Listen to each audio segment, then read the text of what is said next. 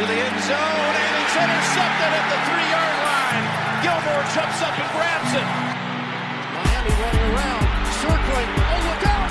Gronkowski didn't have the angle. Touchdown! Oh, can you drink? A miracle!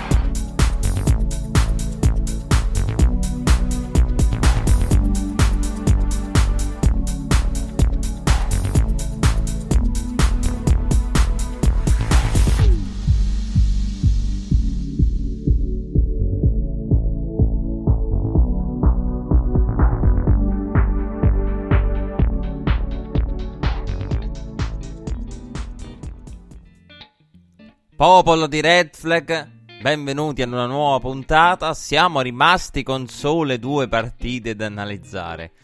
Fa strano, fa strano perché abbiamo avuto puntate cariche, puntate con uh, week, con uh, sedici squadre, e sedici partite, tutte e trentadue le squadre impegnate. Poi abbiamo avuto i playoff con le quattro partite, il sabato, la domenica, e adesso siamo rimasti a, a, alla domenica con del Championship, e ormai ci rimane una sola domenica, quella del Super Bowl, più il Pro Bowl. E, mh, un bel viaggio, siamo nella parte conclusiva di questo viaggio stagionale. È stato un bel viaggio, è stato un viaggio che dovrà assegnare il Lombardi Trophy, e che sappiamo ormai in viaggio a tutti gli effetti verso Miami ci saranno due squadre, ovvero i Kansas City Chiefs e i San Francisco forty-niners. Eh, ho azzeccato i pronostici, eh, questo mi fa piacere, del, del Championship. Beh, alla fine era, era abbastanza facile azzeccare il pronostico del Championship, nel senso che c'erano due favorite marcate. Eh, due favorite marcate, però diciamo che la cosa bella, la cosa filosofica, poetica se volete, dei tornei a eliminazione diretta, comunque dei playoff dei, dei vari sport, che a tutti gli effetti sono, diciamo, un torneo a eliminazione diretta, che quando hai tante favorite marcate, eh, magari un turno diventa un po' un turno di sacrificio, e poi magari riottieni, no, quel, quella sfida tra due squadre in cui non c'è una netta favorita. Infatti per il Super Bowl i Kansas City Chiefs aprono con un punto, favoriti di un punto. Quindi ehm, diciamo, in questo senso avremo un gran Super Bowl, eh, e abbiamo avuto un eh, weekend del Championship eh, ehm, accettabile secondo me, perché c'è sempre di peggio, però non, non esaltante come il, il Divisional Round. Alla fine ehm, in questo senso, diciamo, la, la ehm, la natura del, del tabellone, del seeding, delle squadre rimaste era quella che era. Quindi abbiamo avuto due partite, eh, se per fare no, un po' una sorta di introduzione, che Championship è stato. È stato un Championship con due partite che avevano due favorite marcate, due partite che che le due squadre hanno vinto, e a un certo punto era chiaro già nel corso della partita che avrebbero, che avrebbero vinto. Eh, una eh, in cui Tennessee ha dato l'impressione all'inizio di dire dai, forse qui eh, abbiamo veramente una grande partita, l'altra no, con il ventisette a zero di parziale iniziale della prima frazione. Quindi quella, la seconda partita non ci ha nemmeno dato l'illusione di avere una partita equilibrata, perché poi la partita tra i Chiefs e i Titans è stata vit- vinta secondo me con eh, relativo margine, in modo abbastanza netto dai Chiefs, perché mh, è stata equilibrata, però poi se si va a vedere la parabola dell'evoluzione, eh, due, le due squadre viaggiano insieme, non metaforicamente nel grafico, che poi metaforicamente per niente, perché il grafico della costruzione dei punti è una cosa che esiste. Nella costruzione dei punti, diciamo, le due squadre vanno di pari passo, però poi si capisce che c'è una che continua, no, la, la propria curva, la propria linea di crescita di, di, nel, nell'aggiungere i punti al tabellone, e l'altra eh, si ferma. Quindi È stato un championship un po' così, dai, eh, c'è di peggio e c'è di molto meglio, e il Super Bowl sicuramente non ci deluderà in questo senso. Ma andiamo a capire come ci sono arrivati i Kansas City Chiefs e i San Francisco forty-niners a questo Super Bowl. Partendo proprio dai Chiefs, dalla sfida di Arrowhead, una sfida che vedeva Kansas City opposta a una Tennessee, una Tennessee che aveva fatto già una parabola miracolosa. Eh, non miracolosa, però eccezionale da un punto di vista de- de- delle trasferte, battendo New England. Io, io ve l'avevo detto, i Titans se arrivano al Super Bowl, questa diventa una delle storie di football più grandi de- degli ultimi anni e, mh, dell'ultimo decennio, e bisogna anche veramente eh, portarla eh, a considerazione anche in, in termini assoluti, proprio perché stiamo parlando di una squadra che sarebbe arrivata, sarebbe potuta arrivare al Super Bowl passando proprio da New England, Baltimore e Kansas City. Quindi eh, un percorso notevole. Eh, primo drive eh, della partita si è aperto con i Titans che hanno trovato il field goal, un buon drive. Eh, bravi però in quell'occasione i Chiefs a blitzare Tannehill Eh, su eh, terzo down, eh, Chiefs che poi sono stati fermati sul uh, proprio primo possesso, e i Titans sono andati a segno con lo snap diretto per Henry eh, dopo il quarto e due convertito. Eh, quel quarto e due io mi aspettavo, vi avevo detto, allora diciamo che eh, per il tipo di partita che si è visto eh, il tipo di partita che si è visto eh, una partita del genere la puoi raccontare in mille modi. Cioè, questo è il bello di, no, quando sentite queste cose di cosa deciderà la partita, tante persone possono avere ragione, perché io avevo detto, per me la vera discriminante sarà l'attacco dei Kansas City Chiefs, perché se anche i Titans fanno drive, e poi l'abbiamo visto un drive di nove minuti, se Kansas City risponde in tre quattro giocate sono cavoli eh, dei Titans.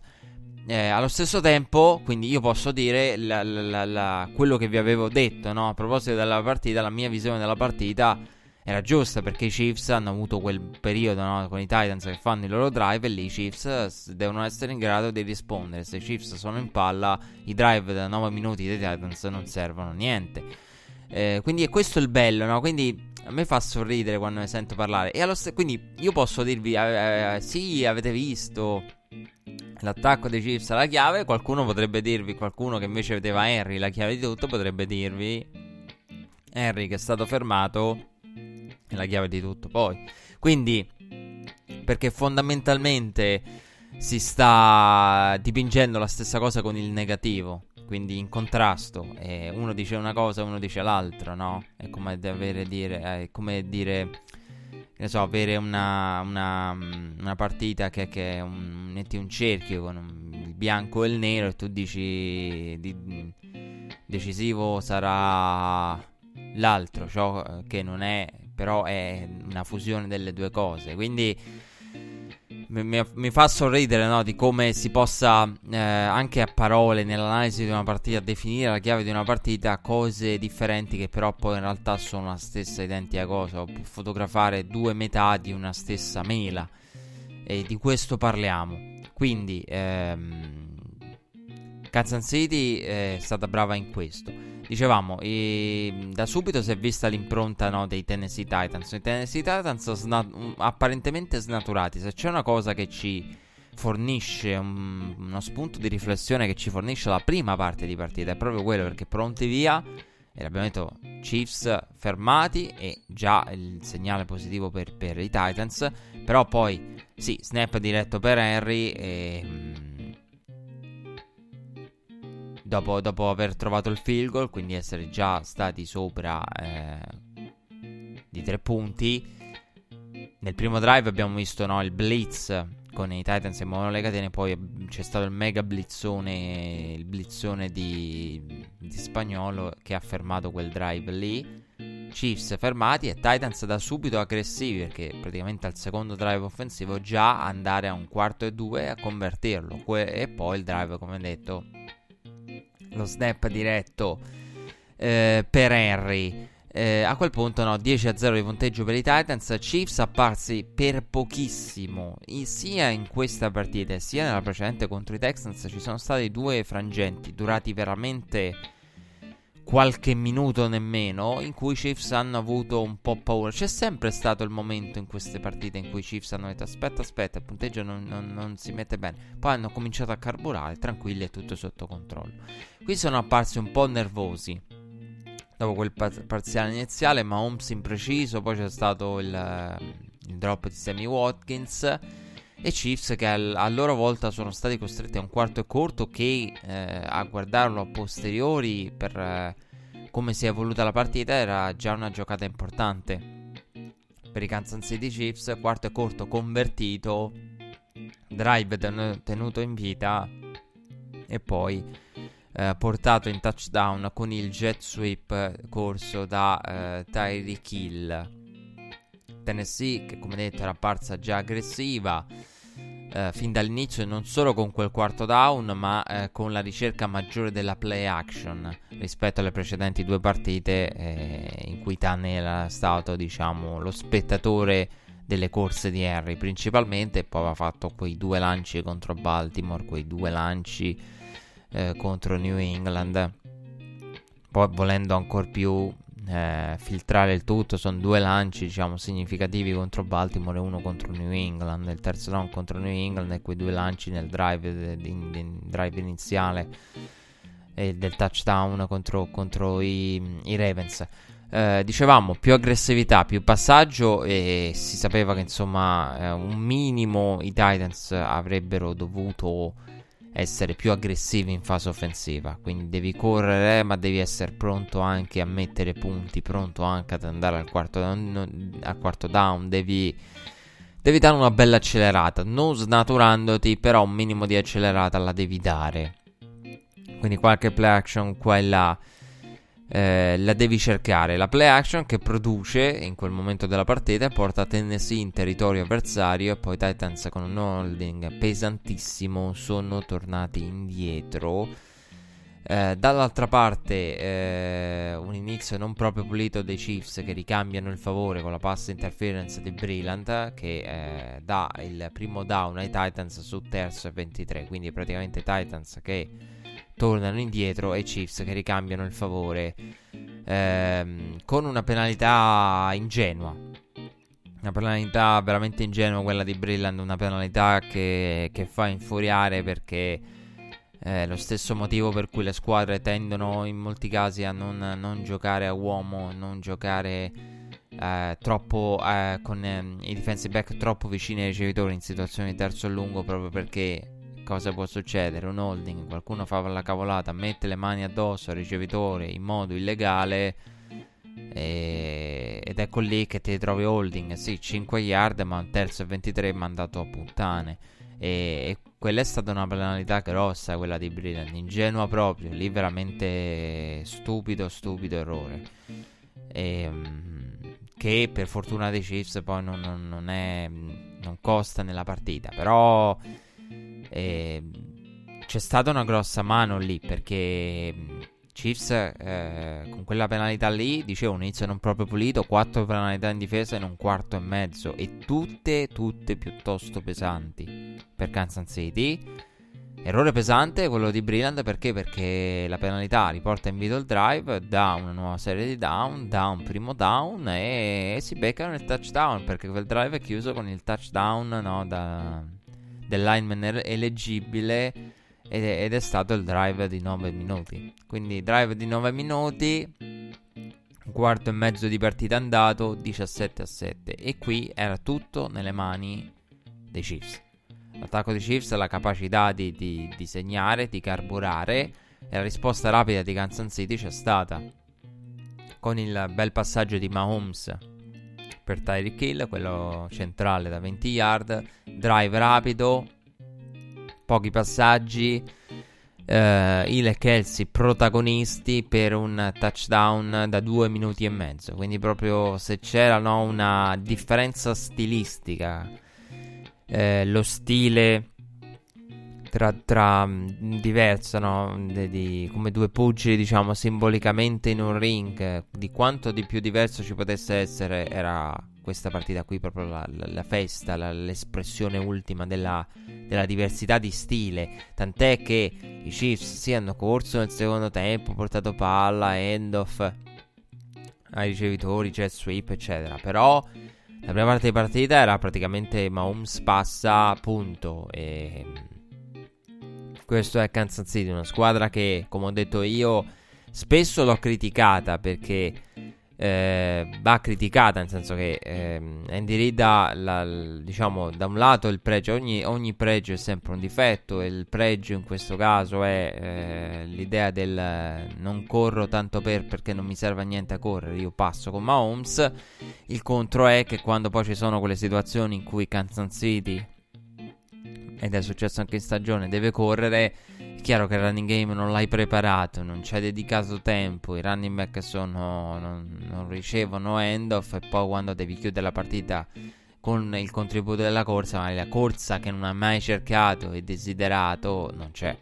Quindi no, non ci metti lo stesso numero di chiamate e non ci dedichi lo stesso numero di, di tempo e nella preparazione, nel game plan, e poi nel momento in cui no, non, non l'hai allenato, non l'hai preparato e non c'è quando magari c'è, c'è il bisogno. E però ecco, quindi da subito, e dall'altra parte vabbè la, la, la, la, la, la Tennessee di Henry, la Tennessee de, de, della, corsa, della corsa pesante, una Tennessee che che ha fatto una partita straordinaria contro Baltimore, due week precedenti straordinarie come testimone statistiche avanzate a livello di, di di blocking, veramente pazzesco il lavoro della linea dei, dei Titans, con in molte occasioni Henry che arrivava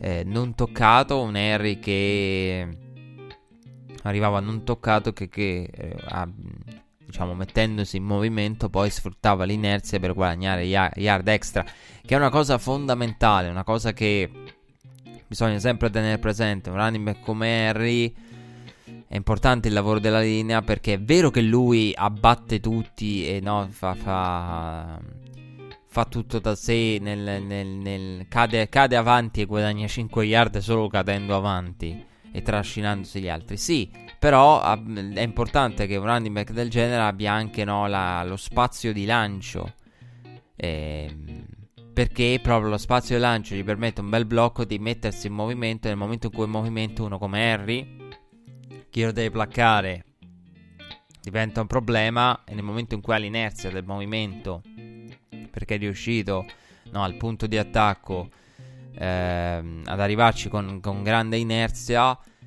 a quel punto poi è uno che nel momento in cui sì lo tiri giù, ma intanto è in movimento e ti, ti guadagna altre tre yard solamente cadendo per inerzia. Quindi è un lavoro pazzesco, le statistiche avanzate lo avevano testimoniato, due stili differenti e come detto visti, di, di cui l'emblema è stata quella frazione lì, perché touchdown eh, dei Titans con trick play, i Titans che tra l'altro hanno veramente fatto un lavoro pazzesco a livello di play calling anche, e era un po' il coaching staff più in forma di tutti quello dei Titans fino a questa, a questa partita, e nove minuti di drive da una parte, due minuti dall'altra, due minuti e mezzo con Hill e Kelce, e poi Hill a ricevere da venti yard per il touchdown di risposta dei Kansas City Chiefs. um, un, uh, un momento della partita chiave, eh, ci si aspettano una Titans avanti diciassette a sette e Chiefs che si riportano sotto quattordici a diciassette. I Titans hanno una grossa opportunità per gestire ehm, il, il punteggio, non riescono a farlo, la palla torna nelle mani di Mahomes e il two minute drill dei Kansas City Chiefs di Mahomes è straordinario con Patrick Mahomes che corre con il cronometro che scorre verso l'intervallo, corre per il touchdown evitando la pressione Kansas City, che avrebbe poi anche ricevuto il kickoff del secondo tempo. La corsa di Patrick Mahomes vale il vantaggio perché i Chiefs, dopo aver inseguito in due circostanze e essersi trovati sotto di dieci, chiudono a più quattro l'intervallo con palla in mano ad iniziare il secondo tempo. La corsa di Mahomes è straordinaria, una corsa che Patrick Mahomes ha definito a Peter King la corsa, non so se ho mai corso così, forse trovare una corsa così anche in lunghezza come proprio box score, bisogna ritornare all'high school, ha detto Patrick Mahomes. E Patrick Mahomes che ha raccontato, no, di, di, aver, di aver visto la, di aver visto Tyreek Hill coperto, quindi C- i Titans a coprire in profondità, Travis Kelce coperto con attenzione su di lui, e quindi eh, nel momento in cui ha visto eh, la copertura, la profondità, capito, io posso correre, posso correre sulla sideline. Mahomes ha detto, io nell'intervista a Peter King ho realizzato che in quel momento avevo, no, la sideline, eh, dovevo correre sulla sideline, che avrei avuto spazio sulla sideline. Tra l'altro dall'altra parte dei, mh, i Titans hanno portato una Freeman Rush, quindi avevano tre impressioni, il che, no, consente anche a Mahomes con tre ehm, Mahomes che riesce ad, ad aggirare la line of scrimmage.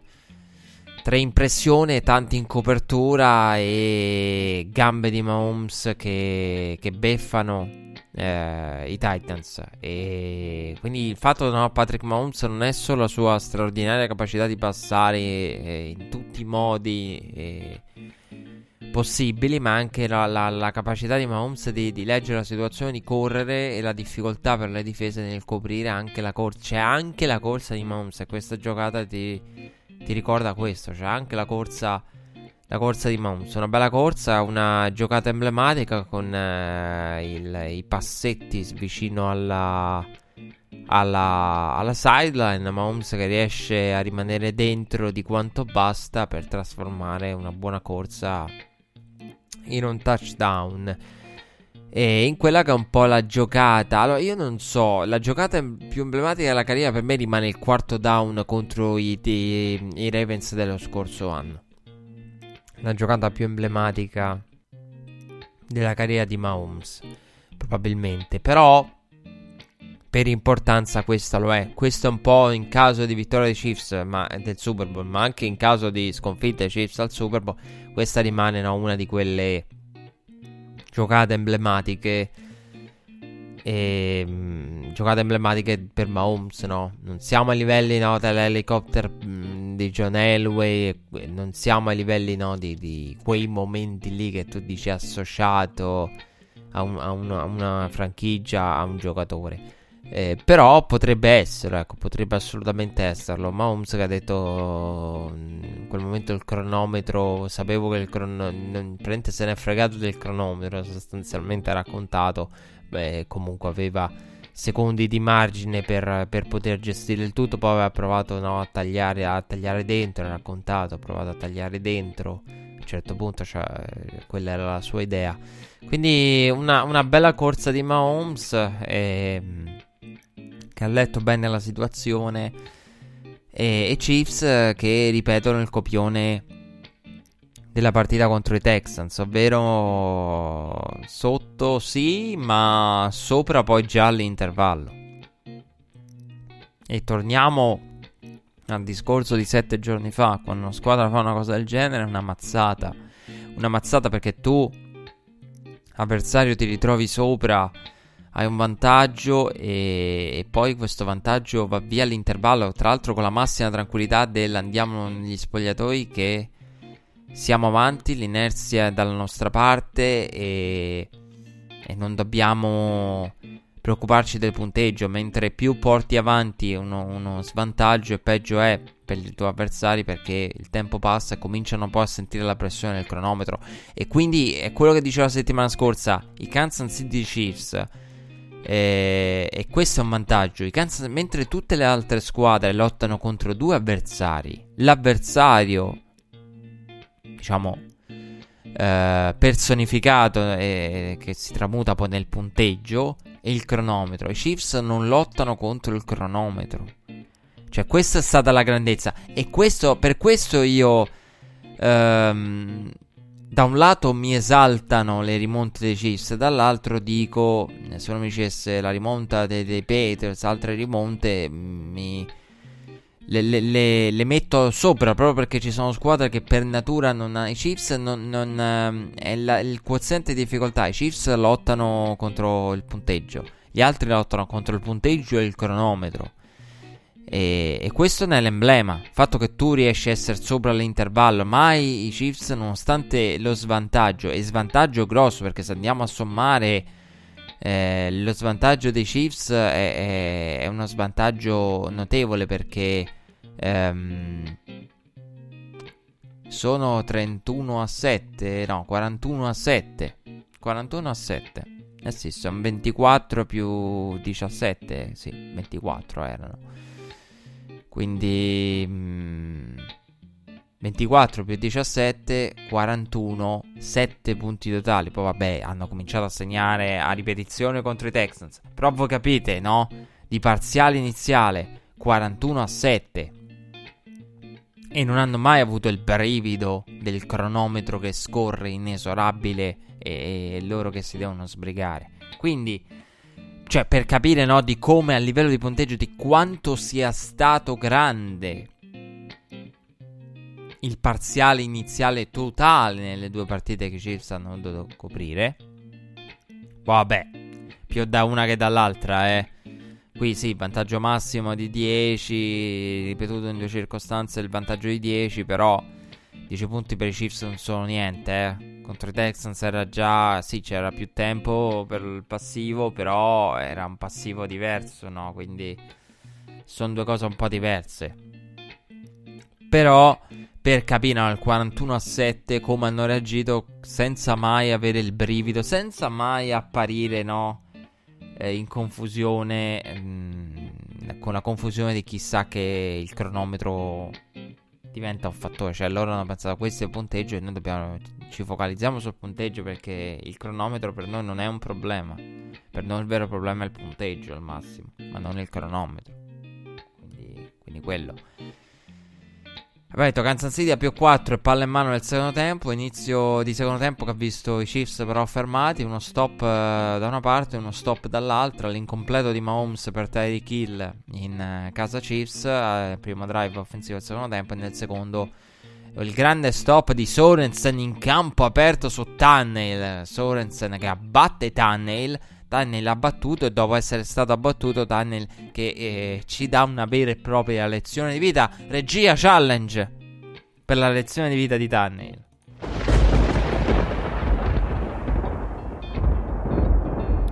Una lezione di vita nel, eh, ho scoperto in questa partita, osservando la sideline dei Chiefs, che si può, grazie Tannehill, eh, gra- sì, Chiefs dei Titans, grazie Tannehill, grazie Titans, ho capito, ho imparato che lo sto facendo in questo momento, voi m- non mi potete vedere, però si può scorrere il telefono con il naso. Quindi ehm, qualcosa, no, quindi sapete quanti, sapete quasi, uno quando mi vedrà in giro la gente, no, col telefono che, che, che, che scorro il telefono e mh, scorro il telefono, rispondo alle chiamate, interagisco col telefono con il naso, no? E mi chiederanno da chi è imparato, dai Tennessee Titans, da Tannehill. E Tannehill ha battuto in quella circostanza da Sorensen, ehm, solo sideline con il naso, eh, a lavorare con il tablet. Tony Romo che, che, che scherza su, sulla sequenza. Eh, però veramente ci ha dato un, cioè, cioè, ci fornisce un insegnamento utile per la vita pratica, eh? non, non sottovalutate questa cosa. Eh, quindi uno stop dall'una e dall'altra parte. Durante però il drive dei Titans, Chiefs molto bene nel fermare Henry, quindi si era già visto a fine primo tempo, inizio secondo, si stava sviluppando, no, quel copione di Henry neutralizzato e limitato. Titans che erano limitati, a proposito di limitazioni, limitati a ottanta yard, e dal diciassette a dieci in poi eh, limitati a ottanta yard. Kansas City dal vantaggio di diciassette a dieci. Kansas City che ha monopolizzato letteralmente i primi down, e, e Terry sta- era stato limitato a quel punto della partita da sessantanove yard nei primi tre quarti su diciannove portate, neutralizzato per gli standard di Derek Henry. E terzo quarto che si è chiuso eh, senza punti aggiuntivi e con i Chiefs eh, a bussare alla porta in pieno e profondo territorio avversario.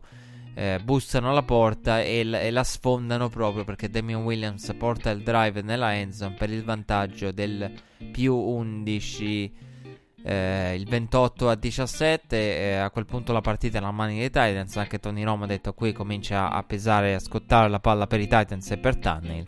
È un drive importante per loro che devono subito reagire. Tony Romo fa quel discorso, drive fondamentale per i Titans che non rispondono, anzi vengono fermati con il blitz quello su terzo e lungo a bersaglio su Ryan Tannehill.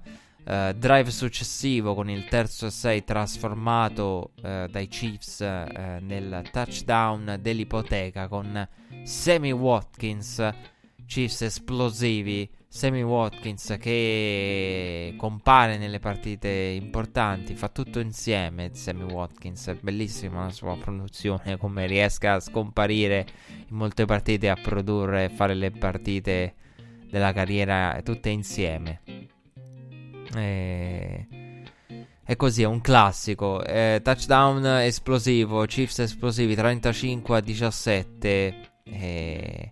e Titans che poi vabbè accorciano con il touchdown passate, passato da Tannehill in quel drive dove c'è stato quel, quel, pe- quel fake punt che onestamente io non ho capito. Uno, la scelta di Vrabel, due, come si fa a, essere, a rimanere sorpresi, perché lì sembravano dover andare al quarto down, la situazione in gioco richiedeva, no, a tutti gli effetti il quarto down. Poi tu vai a vedere e dici, ma vanno al quarto down?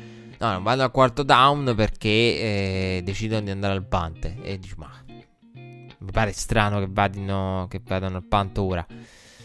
E, vadino, vadi, vadi, vadi, Panther, vadi, passi, passi lei alla Fantozzi.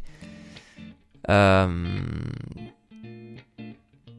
è difficile, no? Che, che tu dici vanno al punt, ma davvero? E, e poi ci vanno. Ci vanno, non ci vanno, ma vanno al fake. Quindi no, l'idea del eh, anche l, l, l, il Tony Romo che dice, ma a meno che non ti fidi più del Panther, eh, sarebbe anche un po' inquietante. Però magari riesci ad avere quel look che vuoi, ehm, però con un fake punt abbastanza prevedibile.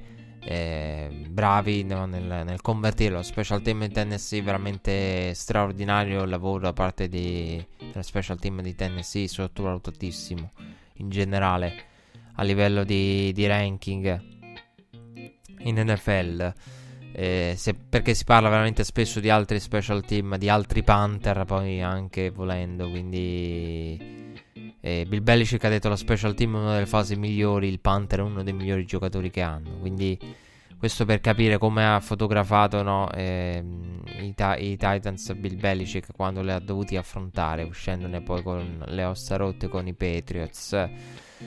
E, e niente, poi c'è stato il tentativo di di, di onside kick, eh, niente, un set kick, calcio profondo e Chiefs che trovano quaranta yard con la pass interference su Tyreek Hill, perché il problema è anche nello, del vai a aggredire Chiefs per riavere palla, loro ti colpiscono con, con Tyreek Hill, eh, con la pass interference l'uno contro uno, eh, Tyreek Hill, no, ne beneficia quando ha il, la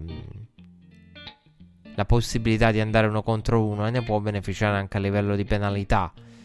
E poi vabbè, la partita praticamente era finita, i Titans non sono riusciti più a fare nulla e alla fine l'ha chiusa a tutti gli effetti, aprendo la, la, la, la festa ad Arrowhead dei Chiefs. Eh, l'ha chiusa Frank Clark con il quarto down, il sack su quarto down. E una partita che ha visto Kansas City conquistare Uh, l'A F C e conquistare il uh, premio intitolato alla Marant uh, proprio dai Chiefs, che riapprodano al Super Bowl dopo cinquanta anni uh, esatti uh, dal sessantanove, l'ultima presenza dei Kansas City Chiefs al Super Bowl, e poi tante, tante delusioni. È il secondo della carriera per Andy Reid, che gli hanno detto come, come festeggi, eh, lui ha detto non è molti eh, è stato bello l'aneddoto, gli aneddoti sui Chiefs, ovvero di un Andy Reid che ha detto mi mangio un cheeseburger e, e niente, poi dobbiamo metterci al lavoro, quindi mi me ne vado a cena e poi, e poi tocca lavorare e preparare il Super Bowl. Però la cosa più bella è che ehm, di chi ha lavorato nei, chi lavora nei Kansas City Chiefs e che hanno raccontato di come prima della partita un assistente ha raccontato di come un membro del front office, pardon, ha raccontato di come eh, si è andato da, da Andy Reid, di come tutti i giocatori compresi volessero la vittoria per Andy Reid, perché è un discorso che io ho fatto tanto lo scorso anno, no? Dei discepoli di Andy Reid sparsi nella Lega, di come l'albero di Andy Reid sia l'albero, no? Che è un futuro, come si parla oggi dei discepoli di Parcells, eh, un domani ehm, si parlerà dei discepoli di Andy Reid eh, sparsi nella Lega e, e di, di tutto un altro, diciamo eh, di, di, di un ramo moderno che è quello di Andy Reid, ehm, dei vari alberi dell'N F L, eh, quindi no, di come eh, l'impatto siano Parcells, Andy Reid, Holmgren, quindi di come entri tra i grandi coach del, diciamo, che hanno poi avuto discepoli sparsi nel mondo N F L. E quindi abbiamo parlato tanto lo scorso anno, e gli assistenti, una, il membro del front office ha raccontato di come molti siano andati da lui a dire guarda eh, vogliamo la vittoria per te, eh, perché meriti, no? Di approdare al Super Bowl, meriti di, di, di, di vincere mh, anche magari, no, il, il titolo. Ed Andy Reid ha detto no no, no lasciate stare me, dobbiamo arrivare al Super Bowl per i ragazzi, non per me. Quindi è un Andy Reid che, che non è mai stato, e questa è la, è la bellezza, perché questo aneddoto non ci dice niente di nuovo. Andy Reid non è mai stato ossessionato, e non lo è, secondo me. Secondo me non è nemmeno un bluff, cioè io, io gli credo. Non è mai stato ossessionato da dal, dal vincere, nel senso dell'oddio oddio sono un grande coach, perché non ho ancora vinto, devo assolutamente vincere. A lui non è mai importato, e, e questo è l'emblema, no, di, de, dei conti del ma tu per te stesso, per la tua legacy. Lui non frega per la sua legacy, non si è mai posto il problema per la sua legacy. Questa è una cosa che hanno raccontato in tanti e che ha raccontato Eric Bieniemy, Eric Bieniemy che ha raccontato anche un aneddoto che ormai è straconosciuto, che è quello del...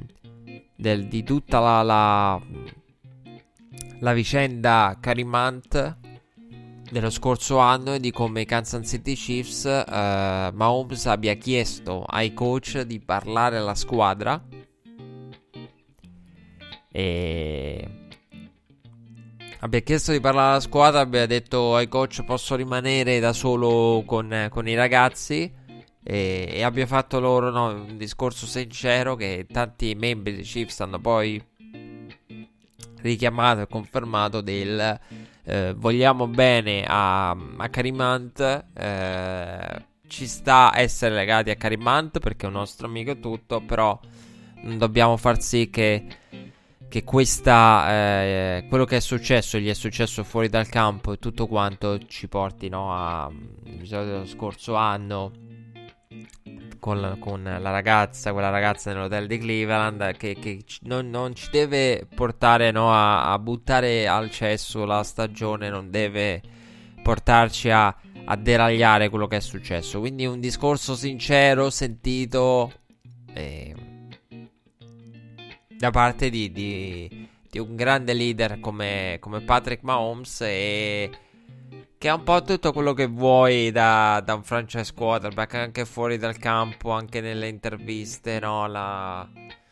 è il tipo di persona che vuoi dentro e fuori dal campo, eh, Patrick Mahomes, e...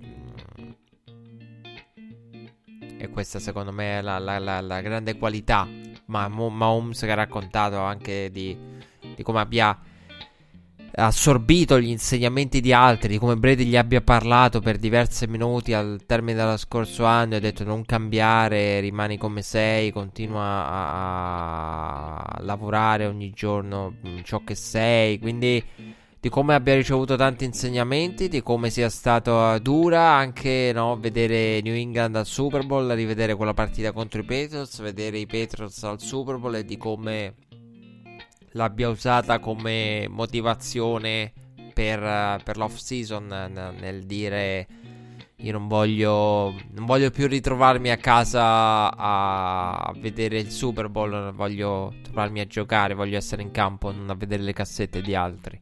Quindi un grande leader, è un personaggio, Patrick Mahomboy, che si, si confermano il, il la figura di riferimento del futuro N F L, il miglior quarterback senza ombra di dubbio al momento, senza nulla togliere alla Lamar, ma Mahomes può essere considerato veramente, ehm, secondo me, già tra i più grandi passatori. Io sono d'accordo sul fatto del Mahomes tra i più grandi passatori di tutti i tempi, perché le doti pure, doti pure così non, non si sono mai viste, e...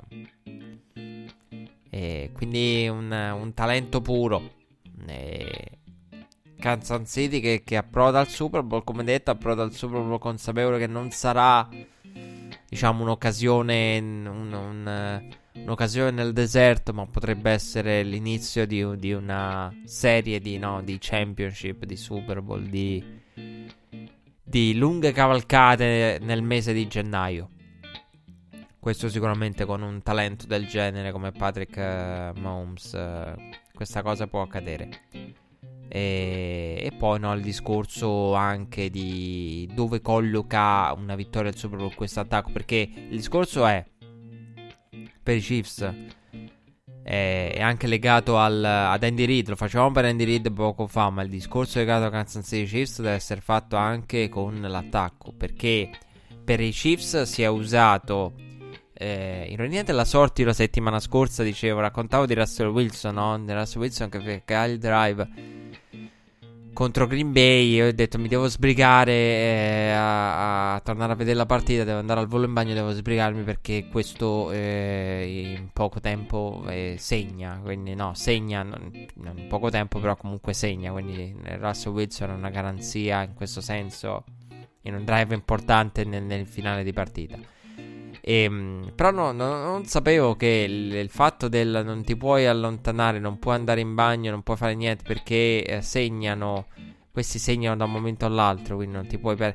no, non sapevo che la, la, la cosa del non puoi nemmeno andare in bagno, andare a prendere qualcosa perché segnano, fosse usata come, diciamo, nella cultura popolare, in modo di, di, di mh, chiamare, rappresentare metaforicamente la... il The Greatest Show on Turf. Non lo sapevo.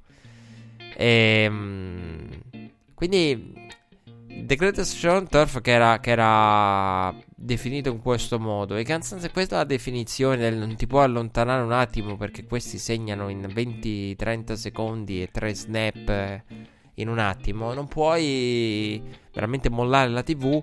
È applicabile anche a Kansas City Chiefs. Però... Ehm, Kansas City Chiefs che eh, in questo senso devono eh, possono o non possono essere considerati tra i più grandi attacchi di tutti i tempi, perché poi anche questo, no, Torrey Holt eh, in settimana ho sentito l'intervista, Torrey Holt ha parlato, e anche l'idea del, no, del famoso discorso una, di, dalle tante cose si dicevano del The Greatest Show on Turf, vabbè, quello che non può andare in... e poi quello del chiunque eh, ha la palla può segnare in qualunque momento, e questo è valido anche per i Chiefs. Quindi quei due, no, concetti fondamentali, sono tutti pericolosi e da un momento all'altro ti possono segnare.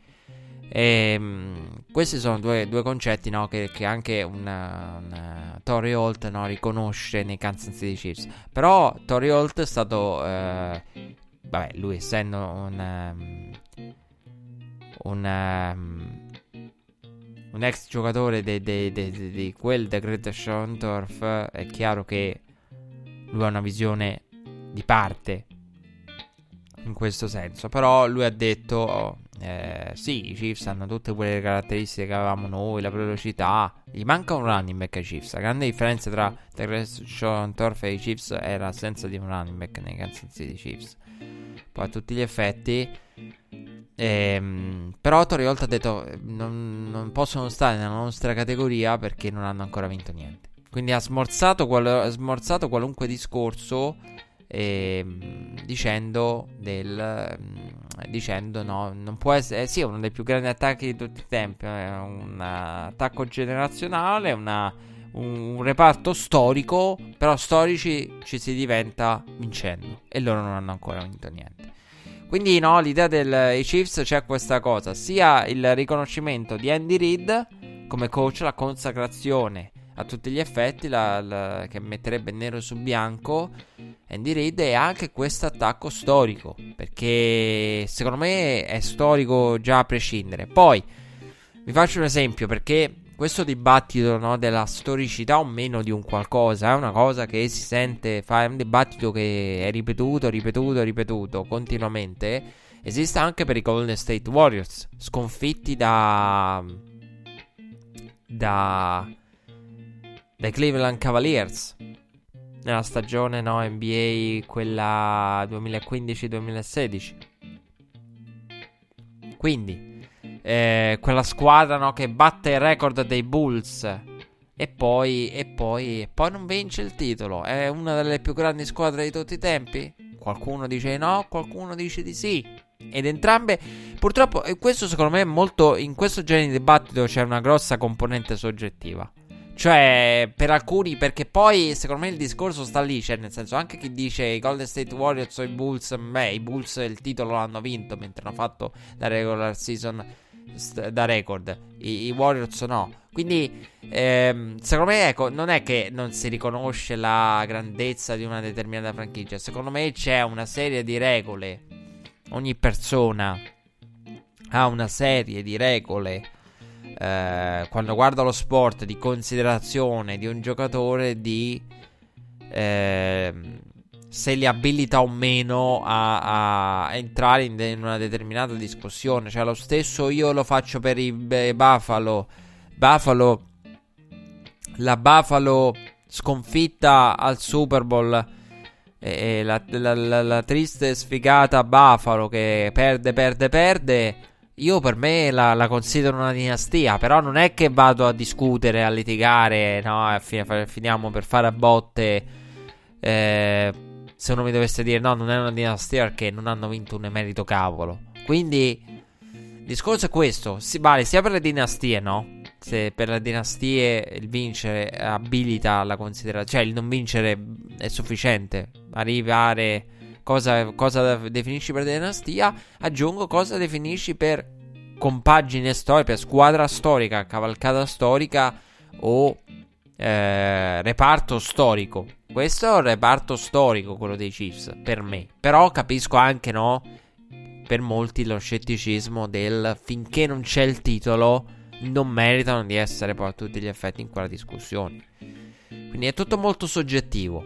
E i Chiefs che sono attesi dai San Francisco quarantanovers a Miami, perché? Perché i quarantanovers hanno battuto i Packers. Ah, per chiudere il discorso sulla partita dei Chiefs, sono rimasto mh, abbastanza deluso dai Titans, perché i Titans hanno avevano perso la la partita, quella che fu eh, lasciando passare Mahomes qua e là, quindi diciamo scegliendo la morte lenta con Patrick Mahomes in quella partita che, che arrivavano come squadra da difesa uomo e poi hanno giocato a zona e lasciandosi trafiggere lentamente eh, da Mahomes.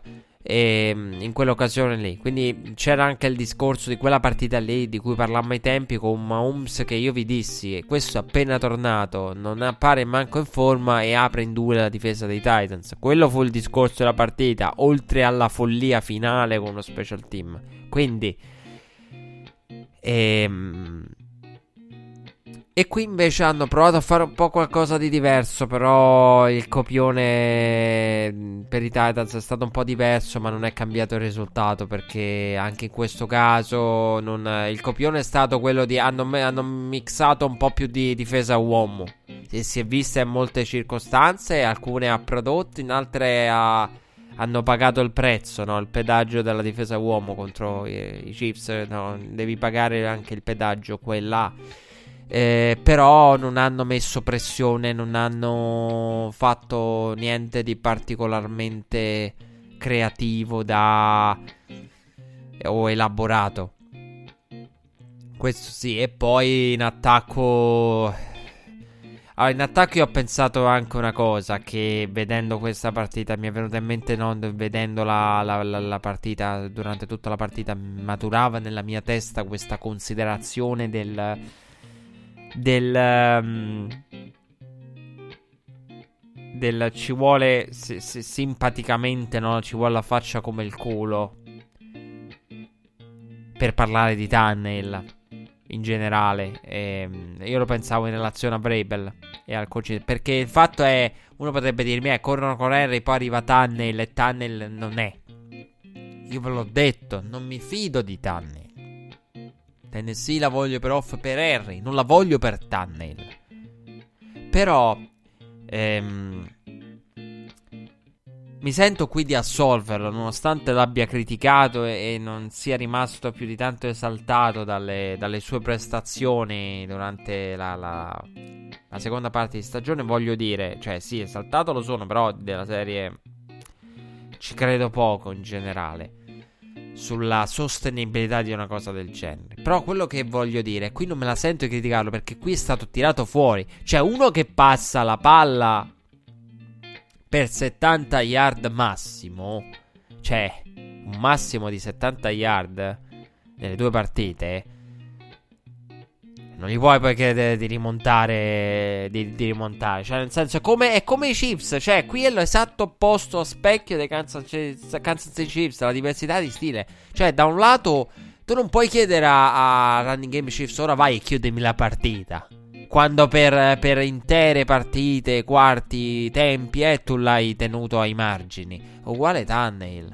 Cioè, anche il ritmo, no? Un quarterback ha bisogno di ritmo, ha bisogno di tutto. Tannehill eh, di ritmo partita come passatore ne, ne ha ne ha diciamo percepito e assaggiato poco, perché è stato limitato. Quindi non gli puoi chiedere adesso adesso Tannehill vai e rimonta, non lo puoi fare. Quindi no, anche il fatto del il modo in cui è impostato le partite non aiuta poi Tannehill, perché lo hai tenuto diciamo lontano da, da, dal calore della partita, volendo definirla così.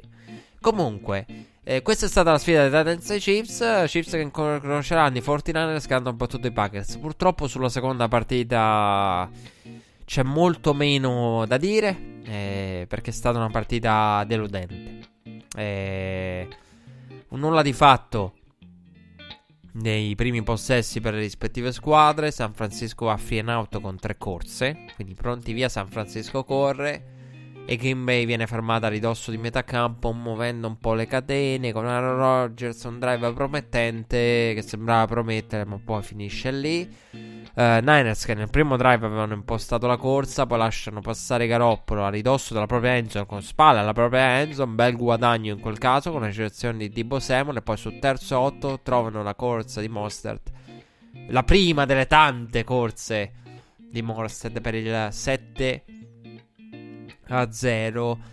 Ehm, da quel momento un po' le due squadre si scambiano sack decisivi. San Francisco ha portato Aaron Rodgers eh, fuori dal campo con un sack, dall'altra parte a Green Bay ha portato quasi fuori Niners da field goal range. Dico quasi perché siamo in quella sequenza lì di sack, quarto down, il calcio è veramente veramente lungo, cinquantaquattro yard. Io pensavo non calciassero, Devo essere onesto. Devo essere onesto. Io pensavo che Golden non ce la facesse. Che, che lì eh, i quarantanovers decidessero di, di andare al panto. De, de, di, perché.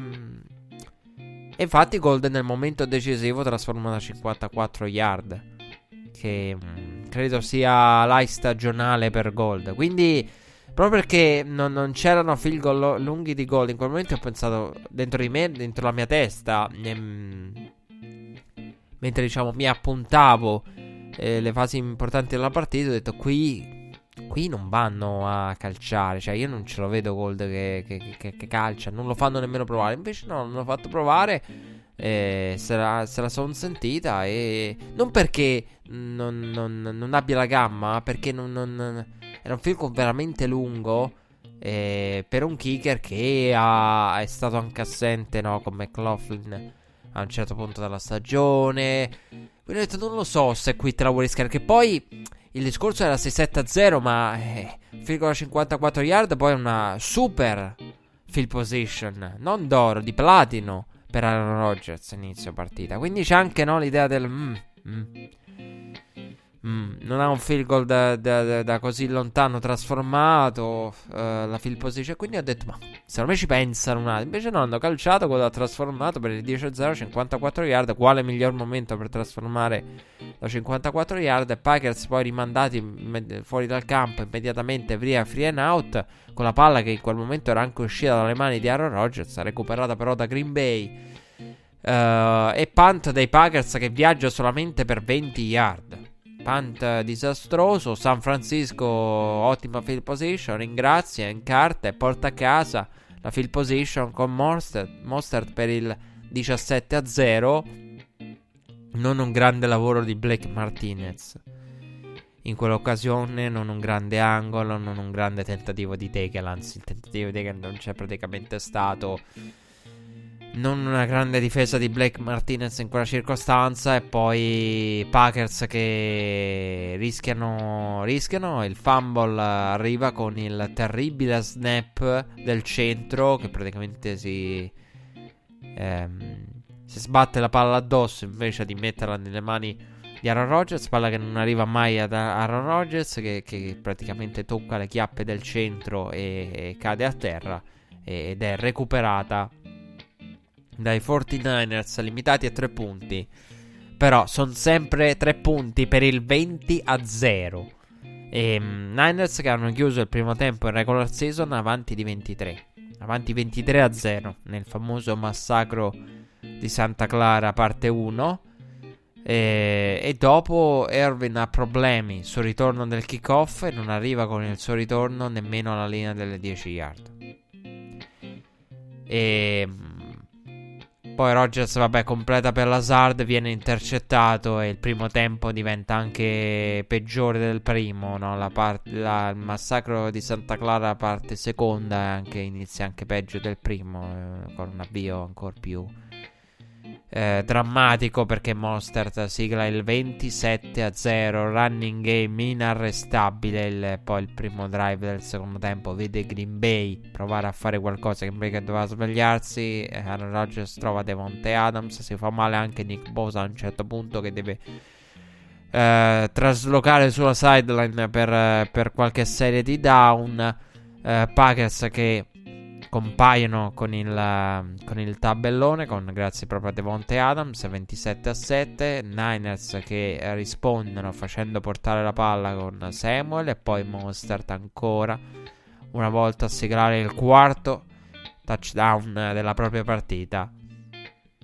Niners che allungano e mh, danno vita a quell'immagine ehm, che è un'immagine emblematica di quanto questa partita non sia stata partita. Nel secondo tempo l'inquadratura, diciamo, da dal touchdown di Mostert, il quarto della propria partita in poi, cioè prende l'inquadratura da John Lynch, il front office che festeggiavano, Jerry Rice, poi sono scesi a bordo campo. Praticamente il secondo tempo, diciamo quattro quinti, tre quarti del secondo tempo, è stato un conto alla rovescia verso la festa. Quindi questo per capire quanto la partita fosse andata. Tant'è che John Lynch, cioè emblematica la, la, la, John Lynch che chiacchiera, esulta, eh, abbraccia tutti, perché se, a un certo punto si è messo a abbracciare tutti. Chi l'ha visto a portocampo ha detto: ma questo distribuisce abbracci a destra a manca John Lynch. E così è stato. Però fa capire, e tu dici: ma come? General manager ehm che porta la propria squadra al championship dell'N F C, la partita più alta ehm, nella sua avventura, dirigendo, non guarda nemmeno il campo perché la partita è già finita e conta solo alla rovescia, saluta amici ehm, ed è pronto a festeggiare della serie, cioè proprio ehm, non so perché me lo sono immaginato il ehm, il secondo tempo di John Lynch. Cioè, di come lui aveva detto, stava nella suite, ha cominciato a festeggiare. Oh, raga, raga, dobbiamo scendere. Qua, qua è finita. Qua dobbiamo andare a festeggiare. A salutare Tizio Caio. Eh, cioè, prendo una passerella. Eh, una festa. Non so perché me lo immagino, no? Mi sembra tipo. Non lo so. Mi, non lo riesco particolarmente a. A, a comprendere la, eh, come è stato il secondo tempo di. di Di John Lynch. Quasi da ultimo giorno di scuola. Quasi da ultimo giorno di scuola. Quando vabbè dai, le lezioni sono praticamente finite, Si va, si va a salutare tutti. No, molto da Da mh, quell'effetto lì mi ha fatto. Però ecco, adesso a parte scherzi, eh, scherziamo su, su, su, sui quarantanovers, eh, però rende l'idea di come Green Bay non abbia impensierito i Niners e di come Green Bay non abbia avuto i mezzi. E un conto alla rovescia verso il Super Bowl. Il secondo tempo, come detto, Green Bay poi trova il big play per Jimmy Graham contro stes- la stessa coverage dell'intercetto che aveva ingannato Aaron Rodgers. eh, Graham fermato sulla goal line, in review gli toglie il touchdown, touchdown che Green Bay trova lo stesso. Poi eventualmente sullo snap successivo, conversione da due punti fallita, Packers sotto tredici a trentaquattro con un quarto da giocare, onside kick fallito. E poi i quarantanovers sul quarto uno successivo vanno al punt, al primo punt dal possesso di apertura. Vi ricordate, vi avevo detto inizio partita uno stop dall'una e dall'altra parte, eh? E quello era il precedente punt dei quarantanovers. Il successivo è arrivato nel quarto quarto. Poi vabbè, quarantanovers fermati nuovamente. I Packers hanno poi trovato il touchdown, giocata ehm, diretta a Devontae Adams, sessantacinque yard, sotto di quattordici, venti a trentaquattro. Poi i quarantanovers con il field goal di Cole si riportano a tre possessi di vantaggio, diciassette punti, trentasette a venti. E poi la chiude l'intercetto di Richard Sherman, che si mette a litigare su Twitter a fine partita. C'è sempre qualcosa da da, da, da, da, da dire a destra a manca. Ehm, con Darrelle Revis. Ehm, beh, in realtà a destra a manca. In realtà tra i due non corre buon sangue da dal duemiladodici. E prima, perché ci fu, no, la, quel dibattito su E S P N, i due litigarono, Revis che diceva eh, Richard Sherman non può considerarsi nemmeno tra i migliori perché noi praticamente è un corner della difesa zona. eh, Richard Sherman che gli ha detto, gli ha risposto in modo emblematico su Twitter della serie ehm indipendentemente, no, da, da, dal fatto del, del travel o non travel, ehm, gli ha detto praticamente goditi il Super Bowl da, dalla tua visuale del divano.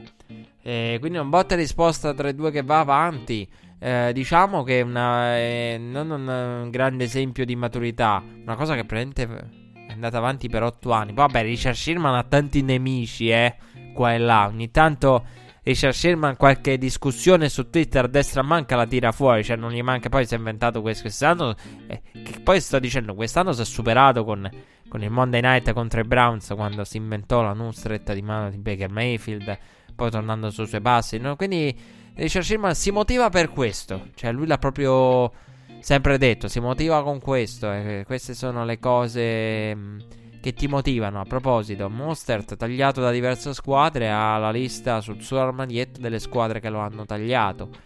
Eh, cioè, un giocatore ha bisogno di questo anche, no? Soprattutto quando poi arrivano quei mesi lì tipo giugno, no? Quelli in cui a Red Flag abbiamo sempre raccontato delle cose a cui non fregava niente nessuno, cercando di renderle importanti e significative, tipo il workout. Non faceva workout de, de, del, del cavolo a giugno. La, la lista delle squadre che ti hanno tagliato, ehm, attaccata sull'armadietto, no? Ti aiuta a motivarti quando sei, quando diciamo è difficile a motivarti, l'esterno non ti motiva perché guardi il calendario e dici stiamo a giugno, troppo, troppo manca la stagione, troppo manca alla parte di, di stagione che conta al gennaio dei playoff. E quindi Richard Sherman no, ha sempre bisogno di, di, di discutere con qualcuno, cioè proprio per lui è, è un qualcosa che, che non, non lo abbandona mai.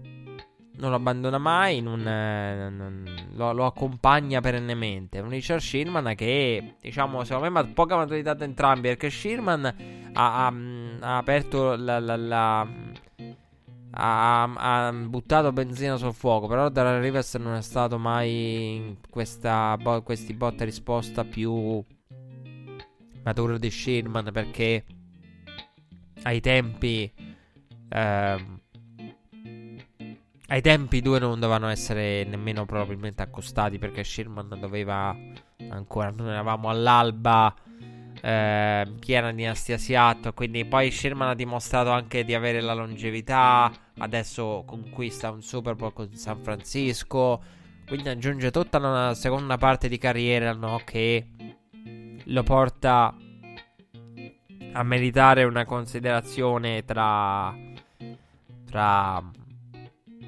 tra i più grandi nella propria posizione negli ultimi anni. Quindi um, poca maturità, e poi poca maturità da parte, dicevo, di, di, di Richard Sherman, poca maturità da parte di Darrelle Revis, perché questo discorso del giochi a zona, giochi a uomo, io l'ho fatto tanti anni fa, eh, ne parlammo ai tempi che, che c'era qualche altra diatriba di Sherman, eh cioè sono tutte cavolate, è quello che ti chiede il coach, cioè il football è quello che ti chiede il coach, e quello che ti chiede il coach non è la statistica, non è quello che appare, è quello che ti chiede il coach che ti fa grande nel football americano, la capacità di valorizzarlo, di motivarti e di esaltarti.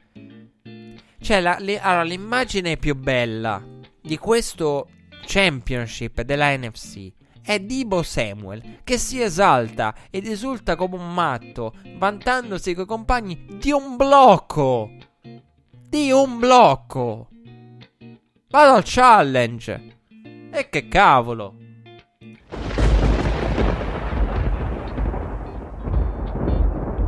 Di un blocco. Perché questa è la grandezza dei quarantanovers di Kyle Shanahan. Questi si divertono anche a correre. I ricevitori si divertono nel contribuire nella corsa. E poi vabbè, hanno tutti i ricevitori in gra- molti ricevitori in grado di bloccare Deebo Samuel per un blocco. Cioè tu dici, il ricevitore dovrebbe dire che palle, corriamo tre volte su quattro praticamente. Abbiamo fatto drive con nove corse su nove giocate. Garoppolo è stato venti minuti senza fare un passaggio, diciannove minuti tra un passaggio e l'altro di Garoppolo. Tra parentesi, ha imparato la lezione, eh Kyle Shanahan, mamma mia. Qui per non saperne leggere né scrivere ha detto Jimmy, tu, tu rib- ripassi tra venti minuti, guarda, stai tranquillo che eh, aspetta, mettiti là in attesa e tra venti minuti ti ti richiamiamo. Cioè, capite la forza di questi Niners? Deebo Samuel si vanta di un blocco. Questa cosa qua è pazzesca, è pazzesca. Ed è parla in grande per il coaching staff. È come New England, come eh, gli uomini di New England, ehm, simbolo della Patriot Way, McCarthy, che si divertono in un mondo come quello di New England e Bill Belichick. Poi si divertono magari, però comunque si trovano bene. Questa è la grandezza dei grandi coach, nella scelta anche degli uomini e dei front office, perché il problema non è solo il coach deve essere in grado di farti divertire, ma ti deve anche trovare a te, giocatore che hai la predisposizione per stare in un contesto del genere. Cioè, non so se vi rendete conto, Deebo Samuel che, che urla sulla side e si vanta con i compagni di un blocco. Cioè, straordinario, secondo me. Per non parlare dell'entusiasmo che questa squadra mette a livello difensivo con Robert Saleh, con il suo defensive coordinator, con i suoi uomini. L'entusiasmo che ci mette in questi avvii. Se uno mi dicesse fa una fotografia ai quarantanove, sta fotografia ai quarantanove, se io la faccio agli avvii, e le... questi avvii dei Niners dominanti in tutte le fasi, con Robert Saleh che, che, che urla come se fosse lui al centro della difesa. Questo è secondo me l'emblema de- della stagione dei quarantanove ers. Ed è anche il motivo che mi ha portato all'inizio stagione a credere ai Niners, che questi avvii devastanti, e sono rimasti. L'hanno fatto veramente una costante, questi avvii dei Niners, no? Eh, se non mi dicesse rappresenta la stagione dei, fin- dei Niners, non so perché mi viene tipo se- Monday Night, esempio di, di, tipo Monday Night, comunque eh, eh, Joe Tessitore che, che urla per le giocate pazzesche dei Niners dall'una e dall'altra parte. Cioè, mi viene in mente Robert Saleh che, che e Kyle Shanahan, mi viene in mente questo. Quindi no, proprio l'immagine, giocate esaltanti in, con- in un contesto. E, beh, d'altronde è un po' quello che hanno fatto, no? Dal famoso Monday Night con Cleveland, da lì che i Niners hanno più che legittimato agli occhi degli spettatori il proprio status di potenza. Quindi è un Super Bowl difficile. Chi ascolta Red Flag lo avrà immaginato, perché i quarantanove ers sono il mio pronostico della stagione in corso, i Chiefs sono il mio pronostico di pre-stagione, de- della puntata uno del ciclo stagionale. Quindi è tosta, perché una era la, era la mia favorita iniziale, la seconda è quella che io reputo la squadra più forte de- vista quest'anno in N F L. Quindi è quella che io avevo dato vincente nel pronostico da, da tempo vincente. E poi vabbè, nel pronostico pre-playoff, nello specifico vincente sui Ravens. All'inizio avrei detto Niners, forse i Patriots, um, i Chiefs, i Chiefs diciamo sono state una squadra che, che, che vediamo adesso per quello, quest- cioè il discorso ai Chiefs uno non, magari la, la, sono stati un po' trascurati perché non li abbiamo visti in, nella piena espressione, però quella che vediamo adesso è, il, è il, da Kansas City è il motivo per cui era la strafavorita, no? È una favorita quasi proibitiva, per dirla in modo dall'americano italianizzato. E, se c'è l'inglese maccheronico, l'italiano come lo facciamo? Perché questo è un italiano americanizzato, non un americano ita- maccheronico, un inglese maccheronico. Però, cioè, li erano visti in questo modo perché, per questi motivi qui, cioè i Chiefs erano in, in, ne- in netti favoriti, per me, per tante altre persone, per questo, per questo che stiamo vedendo adesso. E i Niners, dall'altra parte, è la squadra che avrei pronosticato a, dopo averle viste in campo quest'anno, le squadre N F L. E poi quella che ho pro- avrei pronosticato, pronosticato prima dei playoff, in quel caso contro i Ravens. Quindi è difficile, eh, il pronostico ci, ci, ci, ci devo riflettere bene, eh, lo farò più avanti, lo farò non, non lo faccio oggi, però mh, tendo più verso i Niners, eh, anche se veramente secondo me è un cinquanta e cinquanta. Io Eh, Vegas sta ai Chiefs favoriti di uno, probabil- e ha, ha ragione a farlo, perché lo stato di forma dice Chiefs, la completezza del ros- roster dice Niners. eh, Io Io Io non, non anche in caso di vittoria dei sub, del Super Bowl mi rimangono dei dubbi grossi, sono onesto, sul reale valore della difesa dei Chiefs. Il fatto è che vedendola all'opera a me questa sensazione di difesa migliorata io non ce l'ho avuta, devo essere onesto.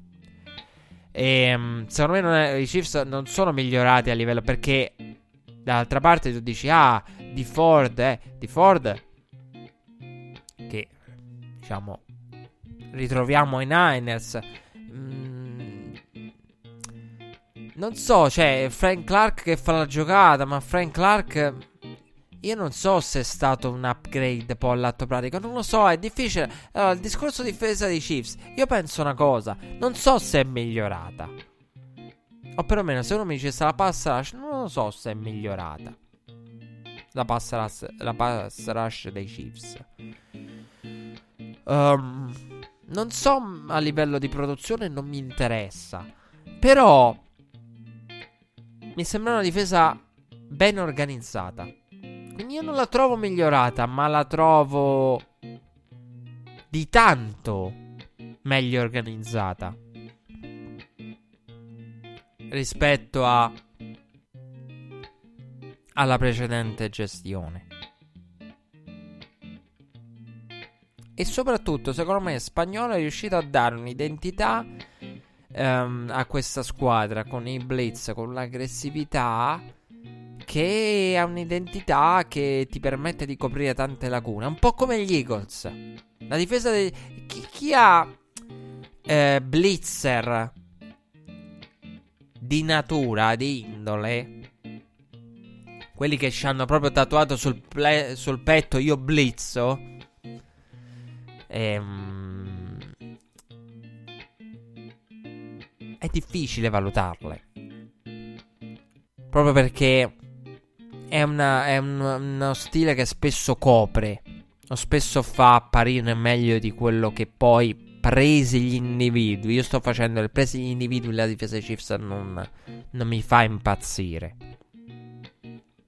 Però dico anche una cosa, la difesa dei Chiefs ha un grosso innesto. Qui tutti hanno parlato per secoli, dei secoli, dei secoli della pass rush.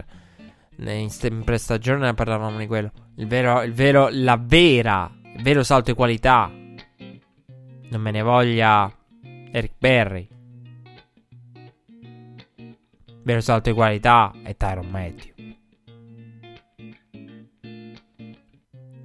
Non me ne vogliano i precedenti difensive back, non me ne voglia Berry, ma il vero salto di qualità è stato Tyrann Mathieu. Tyrann Mathieu ha fatto una giocata contro i Texans, sua ex, ex squadra. Qui anche ha fatto giocate chiave, ma nella partita precedente ha fatto una giocata in cui praticamente lui stava su una rotta, copro ricevitore uno, eh, copro ricevitore due, chiudo la giocata sul quarterback, su Deshaun Watson che che corre sulla, sul flat. Cioè praticamente fa tutto. C'è stato uno snap in cui ve la dovete andare a vedere quella giocata lì.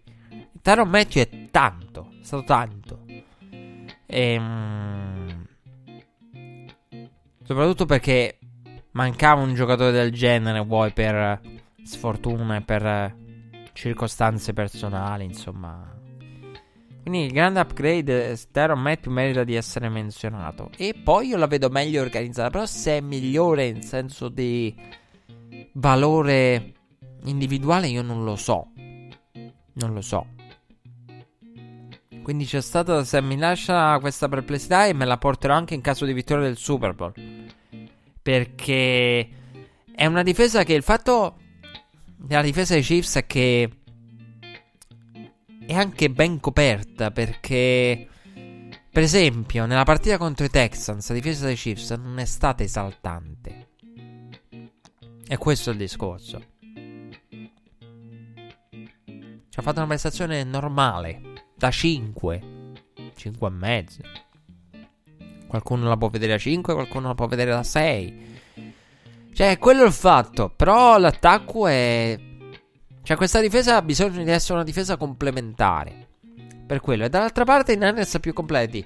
Però ma homeboy Eh ma homeboy l'attacco dei Chiefs è l'attacco dei Chiefs, quindi è un pronostico difficile. Però per ora tendo leggermente, se uno mi dicesse fare un pronostico, lo farei come quello di Vegas al contrario. Se io fossi stato al posto di Las Vegas avrei fatto Niners favoriti di uno, avrei aperto così cinquantuno quarantanove, se uno mi dicesse, se proprio. Però la vedo proprio un cinquanta e cinquanta. Per me veramente Veramente può Può vincere chiunque Chiunque delle due. eh, Mi eh, affascina di più, no, la, la, vedo i Niners più preparati a diversi tipi di partite, di situazioni, di contesti. eh, I Niners possono mettere pressione a Mahomes come eh, come altre squadre non sono riuscite, perché la passa la linea dei Chiefs è, è, è sottovalutatissima. Ne parlavamo la settimana scorsa. Però è anche vero che i Chiefs hanno contro i Niners, che sono una pass rush diversa, una squadra che ne manda quattro in, a caccia e bastano e avanzano, e um, non, non fa cose come i Titans che ne lascia tre in pass rush, las- lasciando a Mahomes, no, l'opportunità di, di, di, di bucare la difesa. Ehm, quindi una bella partita tra le due squadre. Come ci siamo arrivati a parlare di tutto questo? Da, dal discorso dei Niners e del, dei Kansas City Chiefs. Ehm, quindi pronostico, diciamo, per il Super Bowl è questo. E i Niners bravi veramente, bravi veramente a, a organizzare, a mettere mh, su, su, diciamo, a progettare, a disegnare questa, questa squadra, bravi a metterla in campo, con Kyle Shanahan che, che, che ha imparato le lezioni del passato, non ha, non ha fatto correre correre non ha fatto passare Jimmy Garoppolo, eh, diciannove minuti tra un passaggio e l'altro, tanta corsa, gestione del vantaggio. Kyle Shanahan elogiato da tutti, un Kyle Shanahan che Mike Lombardi racconta quando è venuto a Cleveland, eh, ci siamo eh, a fine eh, processo di interviste, la prima cosa che ci siamo detti è perché questo non è direttamente head coach, perché quando no un membro intervistato impressiona più di chi gli sta sopra, no? Un dipendente impressiona più del dirigente. Um, vuol dire tanto, voleva dire tanto su, su, su Kyle Shanahan. Un successo per lui, un successo per uh, Mike Shanahan padre, perché da lui proviene questa, questa filosofia incarnata dal figlio, ed è il primo duo padre-figlio a, a diventare coach di un Super Bowl. In un Super Bowl, chissà se a, a vincere il Lombardi Trophy, lo scopriremo. E mh, dall'altra parte c'era un LaFleur dipendente di Shanahan. E, mh, c'erano tanti intrecci. È assurdo come il mondo dell'N F L sia grande, ma allo stesso tempo piccolo, il che ci porta a uno all'altro argomento sul quale volevo dire due parole quest'oggi, quello del, dell'hiring, perché il mondo dell'N F L è piccolo, cioè se ci pensate è assurdo. Pettine, Shanahan Shanahan e LaFleur che hanno lavorato insieme, Michigan, Central Michigan Graduate Assistant, sia Robert Saleh con il primo tassello della carriera, sia Matt LaFleur, con uno dei due che è anche il best man del matrimonio dell'altro. Cioè è fantastico, il mondo dell'N F L è piccolo, è assurdo. Ah, per non parlare della flora che si incrociano tra fratelli, perché quella, quella è l'ultima degli intrecci, capito? Cioè, il mondo N F L è piccolo. E, um, il mondo N F L è piccolo. Il mondo N F L ha problemi nell'inserire persone nei, nei ruoli che contano per, per avviarli. Però voglio dire anche una cosa, che si parla, si critica tanto, no? Si... L'N F L non, non, non riusciamo ad avere head coach afroamericani perché gli afroamericani non hanno l'opportunità per cominciare, l'opportunità per cominciare che magari va a qualcun altro.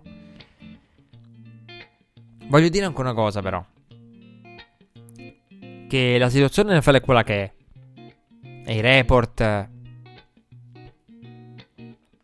delle varie associazioni sono quelli che sono.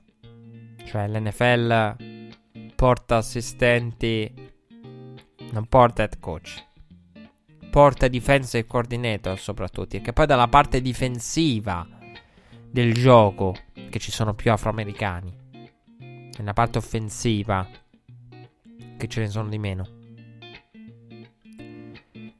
Però voglio dire anche una cosa, eh, su cui riflettevo al termine di questa partita. Si dice no, non si portano assistenti afroamericani, ce ne sono in molti casi pochi in alcune in alcune fasi del gioco, perché il ruolo, no, il ruolo viene assegnato a adesso si parla dei Vikings, favorito a un ruolo chiave da coordinatore il figlio di Zimmer. Però voglio dire anche una cosa, cioè siamo nel, nel trionfo del nepotismo con Kyle Shanahan. Quindi dico attenzione, del nepotismo che porta frutti. Quindi dico attenzione, perché io adesso vorrei riflettere su questo. Kyle Shanahan è stato... Io ho letto mesi fa gli articoli delle testate di Washington contro Kyle Shanahan e il suo ruolo nello staff. Cioè io, no, io so, vabbè, Mostert fa il record, no, di franchigia e si avvicina ai numeri di Eric Dickerson. Pazzesco, perché tu pensi a Mostert, pensi a Brida, pensi a Coleman, che tra l'altro è stato fuori in questa partita, no? I numeri che fanno Mostert, che è l'uomo ed è anche uno dei più quotati a M V P del Super Bowl. Mahomes numero uno, Mostert, Kittel potrebbero essere due per i quarantanovers. Però lui ha sull'armadietto quello di cui parlavamo prima, no? La, la, la lista di squadre che lo hanno tagliato. Kyle Shanahan, io non so cosa abbia nell'armadietto, ma nel caso glielo suggerisco io per motivarsi. Gli articoli di Washington, delle testate di Washington su di lui. Quindi dico attenzione, attenzione, perché ma c'è il figlio di, eh, ma è il figlio di, c'è il migliore della nuova leva di coach. Quindi dico attenzione. E dico anche una cosa, il discorso sulle raccomandazioni, il problema, esatto, la raccomandazione, meno male che qualcuno in America, in America l'abbiano centrato in questo senso. Il problema non è che il figlio di viene messo dove non deve, il problema è che il figlio di poi ci arriva meritatamente. Cioè questo è il discorso. Questo lo voglio fare perché in Italia questo concetto in Italia questo concetto non esiste. Questo concetto di, di, di raccomandazione che ti dà gli strumenti e ti, ti permette di avere il curriculum per poi meritatamente acquisire un determinato ruolo. Questa, questo concetto in America c'è ed è un concetto fondamentale. In Italia no. In Italia, ah, quello è raccomandato, è il figlio di... Eh, detto anche, no, di persone che poi ti dici, beh, non basta essere il figlio di per arrivare fin lì. Cioè lì poi devi continuare tu. Essere figlio di ti può dare il punto di partenza. Quindi questo è importante. Le faccio questo discorso perché, essendo abituato, no, al, al dibattito americano, quando c'è il dibattito americano, eh, si è abituato ai loro termini di discussione. I loro termini di discussione hanno una visione diversa di quelle che noi definiamo le raccomandazioni. Infatti da loro giustamente ha detto, il problema è che viene inserito il figlio di, che poi il figlio di messo in giovane età a fare l'assistente in uno staff N F L mentre gli altri devono fare il giro del mondo, farsi il culo in qualche college, il figlio eh, dopo poco già c'ha il suo ruolo nello staff e impara subito da grandi maestri e diventa Kyle Shanahan. Quindi però il discorso è importante da capire questo, perché ci sono varie sfaccettature, varie, vari tagli, varie, varie visioni, punti di vista delle, della vicenda, delle discussioni sull'hiring, perché il ruolo va al figlio di, ma Kyle Shanahan è il figlio di, quindi il problema è anche del il nepotismo N F L qui porta un frutto pregiato, perché messo come l'hanno messo Kyle Shanahan, criticato da tutte le testate di Washington, beh, adesso è tutt'altro che un raccomandato.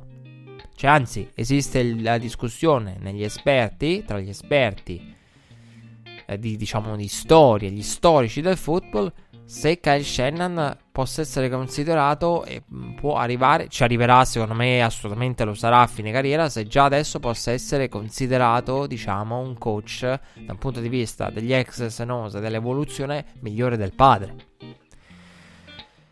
Io non vi ho parlato durante tutto l'arco della stagione, no, vi, vi dissi voglio fare il discorso su Steve Belichick. Steve Belichick è stato costruito, secondo me, un personaggio con una grossa costruzione mediatica dietro, perché Steve Belichick per me, allora, il, il fatto è, secondo me molta gente a proposito di Steve Belichick, è come me io che dividono, no, il ruolo e studiano insieme le cassette da anni, Eh, due pupilli all'interno dello staff di New England di Bill Belichick. Il fatto di io a Steve Belichick che, che aveva in mano potere, eh, per me no, cioè il discorso è anche uno, e l'ha fatto benissimo Michael Lombardi, ma a me piace farlo più terra a terra in modo comprensibile. Lombardi lo fece um, ai tempi, però è una cosa che, su cui avevo riflettuto tanto, quindi è un discorso che, che che vi faccio più terra a terra, ve lo rendo più comprensibile proprio perché ci ho riflettuto tanto. Se tu sei a stretto contatto con una persona, eh, riesci a percepirne la... il modo in cui lavora, il modo in cui prepara, il modo in cui... E tu, se anche quella persona non c'è, quante volte capita nella vita di tutti i giorni del... Ti ho fatto questo perché so che tu fai questo, fai quest'altro. Il lavorare, no, a contatto con una persona ti permette di, pe- di capire a livello lavorativo come quella persona ragiona, e come quella per- cosa farebbe quella persona in quella determinata situazione. Tu riesci a metterti al posto di quell'altra persona. Cioè, questo è quello che fa Steve Belichick. Questo è quello che ha fatto. E un conto è, e tutto un altro conto è, prendi, vai da un'altra parte e ti fai la tua difesa da zero. Capite? Cioè, io perché adesso, no, sono l'unico conduttore, ma se fossimo in due a Red Flag, per dire, io non ci fossi una settimana, fossi assente, l'altra persona, se ha stretto contatto con me, può portare avanti il programma come l'avrei fatto io. Cioè, capite quello che voglio dire? Questa è una cosa che, che si fa, succede nella vita di tutti i giorni, succede nel... Quando... Quindi della serie, sai che cosa... E se, poi a maggior ragione se quella persona è tuo padre. Cioè, quindi tu sai, in quella situazione, con quella serie di look, eh, lui ama fare questo, ama fare quest'altro, no? Ehm... Questo succede anche con gli amici. Quando magari c'è un amico che, che ne so, vuole un tuo consiglio e ti dice: sono sicuro, ero sicuro che tu mi avresti consigliato proprio questo, perché ti conoscono, sai quello che, analizzando quella situazione, tu avresti fatto o gli avresti consigliato, e quindi lo prevedono prima ancora, no? Quindi, cioè, stando, per quello dico, sto mito di Steve Belichick, uomo solo al comando della difesa di New England, con il padre che lo la- gli lascia in mano la difesa. Ma, ma No, non ci credo. Quindi eh, proprio perché secondo me è una di quelle situazioni dove se, sì, il Belichick è autonomo, ma è autonomo sapendo esattamente quello che vuole il padre. Il padre, cioè non la, il collega, la persona che lavorativamente conosce, che è anche il padre. Cioè voi capite, metti da un'altra parte è tutta un'altra cosa. Qui non essere sotto la s- s- supervisione di qualcun altro che sa, di cui sai cosa vuoi, è un discorso diverso. Però ecco, dico attenzione a questo. Ehm, è un discorso difficile, perché da questo genere di discorso non se ne esce. Perché se ci pensate, no, al discorso dell'Ani, Kyle Shanahan, no, il nepotismo, Kyle Shanahan ha messo lì, criticato, ha massacrato, sta lì solo perché è il figlio di Mike. Sostanzialmente dicevano, poi vince. Come, come porti dentro i coach afroamericani al posto dei figli di, quando c'è da assegnare un ruolo da assistente in N F L per poter crescere? Cioè, come... Tenete presente che qualunque ruolo in N F L è oro. Oro. Joe Brady. Oro. Abbiamo visto, no? Joe Burrow, guidato da Joe Brady, in questa L S U, campione collegiale contro Clemson. Questo sistema N F L. Joe Brady è stato un anno, nel senso, un anno e mezzo, due anni, un anno da, trascorso da praticamente insignificante assistente. Però questo è quello che stare in un determinato ambiente come l'N F L ti dà, in cui apprendi. Ecco perché poi nascono tutti questi alberi di allenatori, che tu dici, perché è gente che è cresciuta insieme. In N F L serve a un maestro, no, ad essere a contatto con dei mentori, un mentore. E... ed è un ambiente talmente che genera questo processo, no, di... di, di, di, di... di contatto, no? Di, di trasmissione de, de, de, de, della conoscenza, che è talmente forte da quale non ne esci. Cioè il figlio di va lì, impara e poi ha successo. Tu dici, ma magari avrebbe imparato un'altra persona come Kyle Shanahan, avrebbe potuto imparare e diventare un buon coach come lui. Eh, lo so, però se non lo sapremo mai, la controprova non l'avremo. Nel momento in cui il sistema del Mike Shanahan nomina suo figlio, suo figlio poi ha successo in N F L, il metodo che, che produce coach non si cambia.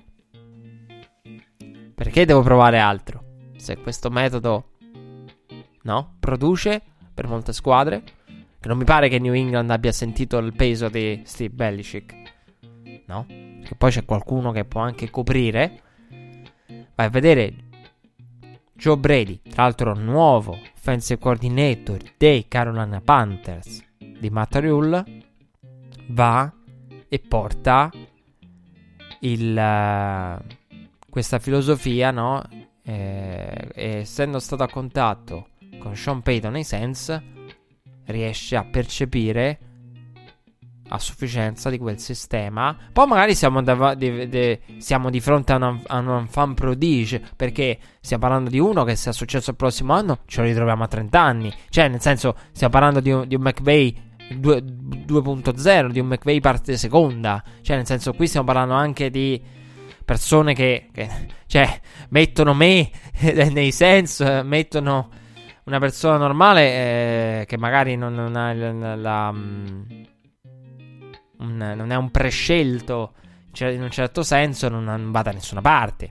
Però io vi voglio dire una cosa, no? È importante che questo concetto del, della raccomandazione, che per esempio mancano tre partite, due partite, sì, due partite, tre partite, buonanotte, Manca una partita alla fine della stagione F L, due col Pro Bowl, ne mancavano tre prima di questa. Poi ci sarà l'off season e, e, e, no? E Red Flag conclude il ciclo di puntate. E lo sapete qual è una delle prime cose che farò in off season? Andare ad analizzare e a valutare gara per gara le onboard integrali di Mick Schumacher. Quando, quando la prima volta e, e, e, e, e, e vi dico ancora una cosa, vi dico, ma che c'entra Mick Schumacher che dovrai studiare gara per gara, no? Come per poterlo valutare. La dovrò studiare gara per gara perché sarà una valutazione, quella di Mick Schumacher, che andrà motivata. Cioè, nel momento in cui dirai al mondo Mick Schumacher, dopo aver visto bene la stagione in Formula due di Mick, io penso questo e quest'altro di quello che ha fatto, lo devi motivare, perché è già un intoccabile per... Però la prima volta che, che io ho acceso l'onboard di Mick Schumacher, io ho detto, perché mh, ho visto no, la, la, ho viste tre di gare integrali di Mick Schumacher, eh, quelle, le due di Baku più un'altra, E, um, e altre sessioni a inizio stagione. Poi eh, l'N F L mi ha portato via tutto il resto, e io appena l'ho visto ho detto, io non vedo niente di speciale. Tant'è che parlando, no, con il mio amico ingegnere, ho detto, guarda, posso essere onesto, io ho visto, l'ho visto on board, l'ho visto lottare per la posizione, mi sono chiesto, ma perché sto guardando questo ragazzo invece di altri? Cioè, e questo ve lo dice sincero, no? La prima impressione vuol dire tanto. Cioè, io apro l'onboard di Mick Schumacher, studio Mick Schumacher e dico, io qui, ma perché lo sto guardando? Tant'è che poi no, uno legge Formula uno, sì, se fa fuori altri dodici piloti che meritano la Formula uno prima di lui, e io ne conto almeno dieci di Formula due, nove, otto, più ce ne sono altri due che meriterebbero una seconda opportunità o meriterebbero un'opportunità in Formula uno che non hanno avuto dopo il, il proprio percorso nella cadetteria. Io ne, ne ho contati dodici in un eventuale power rank, l'avevo stilato, e ce ne stanno dodici prima di Mick che meriterebbero la Formula uno per valore puro. Vabbè, alcuni vanno via per l'età, alcuni vanno via perché comunque non hanno avuto una crescita, però rimangono otto almeno sicuri davanti a lui. Quindi l'avevo filtrata quella lista. Proprio per dirvi, quando io ho visto, mi sono detto, ma perché, cioè, eh, perché sto guardando l'onboard di questo ragazzo? Cioè, come per dire, cioè, dovrei guardare altri ed altro. Bisognerebbe guardare. Perché? Mi sono detto, perché la stavo guardando. La risposta è semplice. Lo stesso discorso fatto per i coach N F L. Mick Schumacher, infatti, tutti quelli che mi dicono, ma Mick può arrivare in Formula uno, Mick non ha il talento, ma ha il cognome. E il cognome permette a lui di guidare la Ferrari di Formula uno nei test qua, di avere l'opportunità di là che altri non hanno. Finisce per imparare e finisce per arrivarci. Infatti il miglior scenario per Mick io lo penso come un Ralph. Non è Michael, ma può diventare un Ralph. Capite? Quindi, e tu dici, ma perché? Ma ingi- no, non è ingiusto, è così che funziona. Mick Schumacher è l'ottavo pilota, decimo, dodicesimo, eh, che meriterebbe, di quelli che meriterebbero la Formula uno nella lista per valore? Sì, ma lui avrà opportunità, farà esperienze che gli permetteranno di scalare questa lista. È lo stesso discorso e si sposa perfettamente con il discorso dell'automobilismo. E l'automobilismo non cambia per lo stesso motivo per cui non cambia l'hiring N F L. Perché se io porto Tizio e Caio e gli faccio fare esperienza, tanta gente sarebbe in grado di fare altrettanto. Ma nel momento in cui il ragazzo benestante ha successo, io non mi chiedo degli altri. Nel momento in cui il figlio di un coach ha successo, non c'è bisogno di andare ad altri. Funziona. Non, la controprova non è richiesta, la controprova non viene tirata dentro, no? Quindi uno potrebbe... che ne sappiamo? Può essere che un'altra persona con l'opportunità di Kyle Shanahan, magari, eh? Poi avrebbe potuto, sarebbe diventato ancora meglio di Kyle Shanahan. Ma che ce frega? Che gli frega a quelli dell'N F L? Kyle Shanahan, eccolo qua.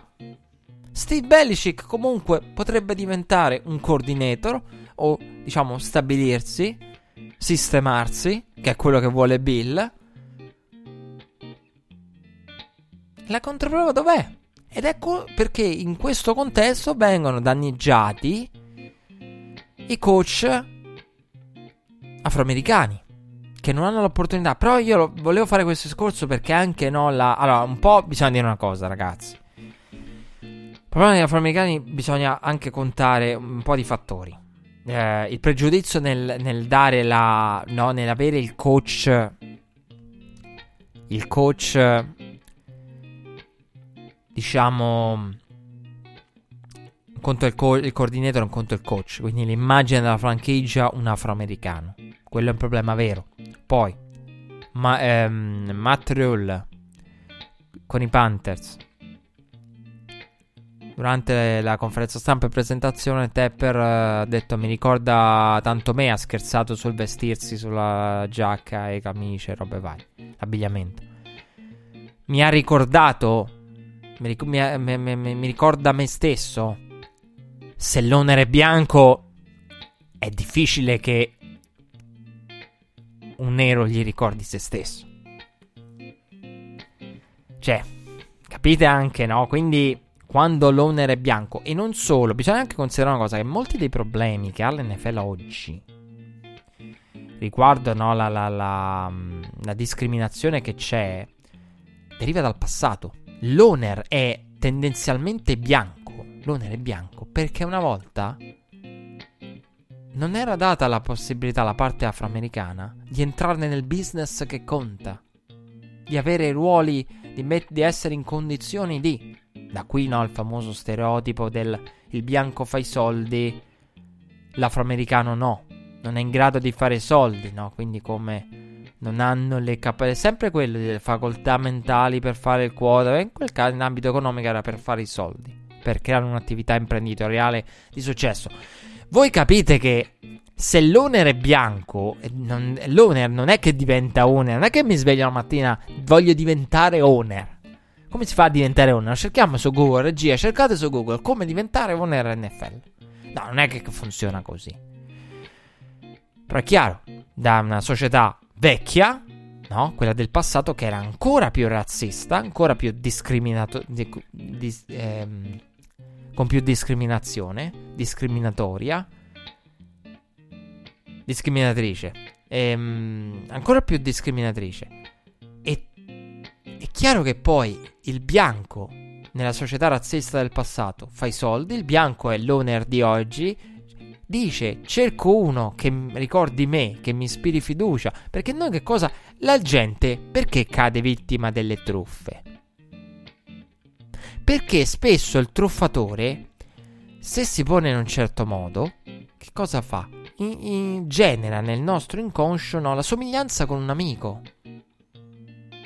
Mi ricordava il mio amico. No, invece uno che ti vuole inculare. Altro che ti ricorda l'amico che vuole fare, no? Ti sta truffando, ti vuole fregare. Però mi ricorda un amico, no? Con quella eh, ma la somiglianza è lì che ti frega.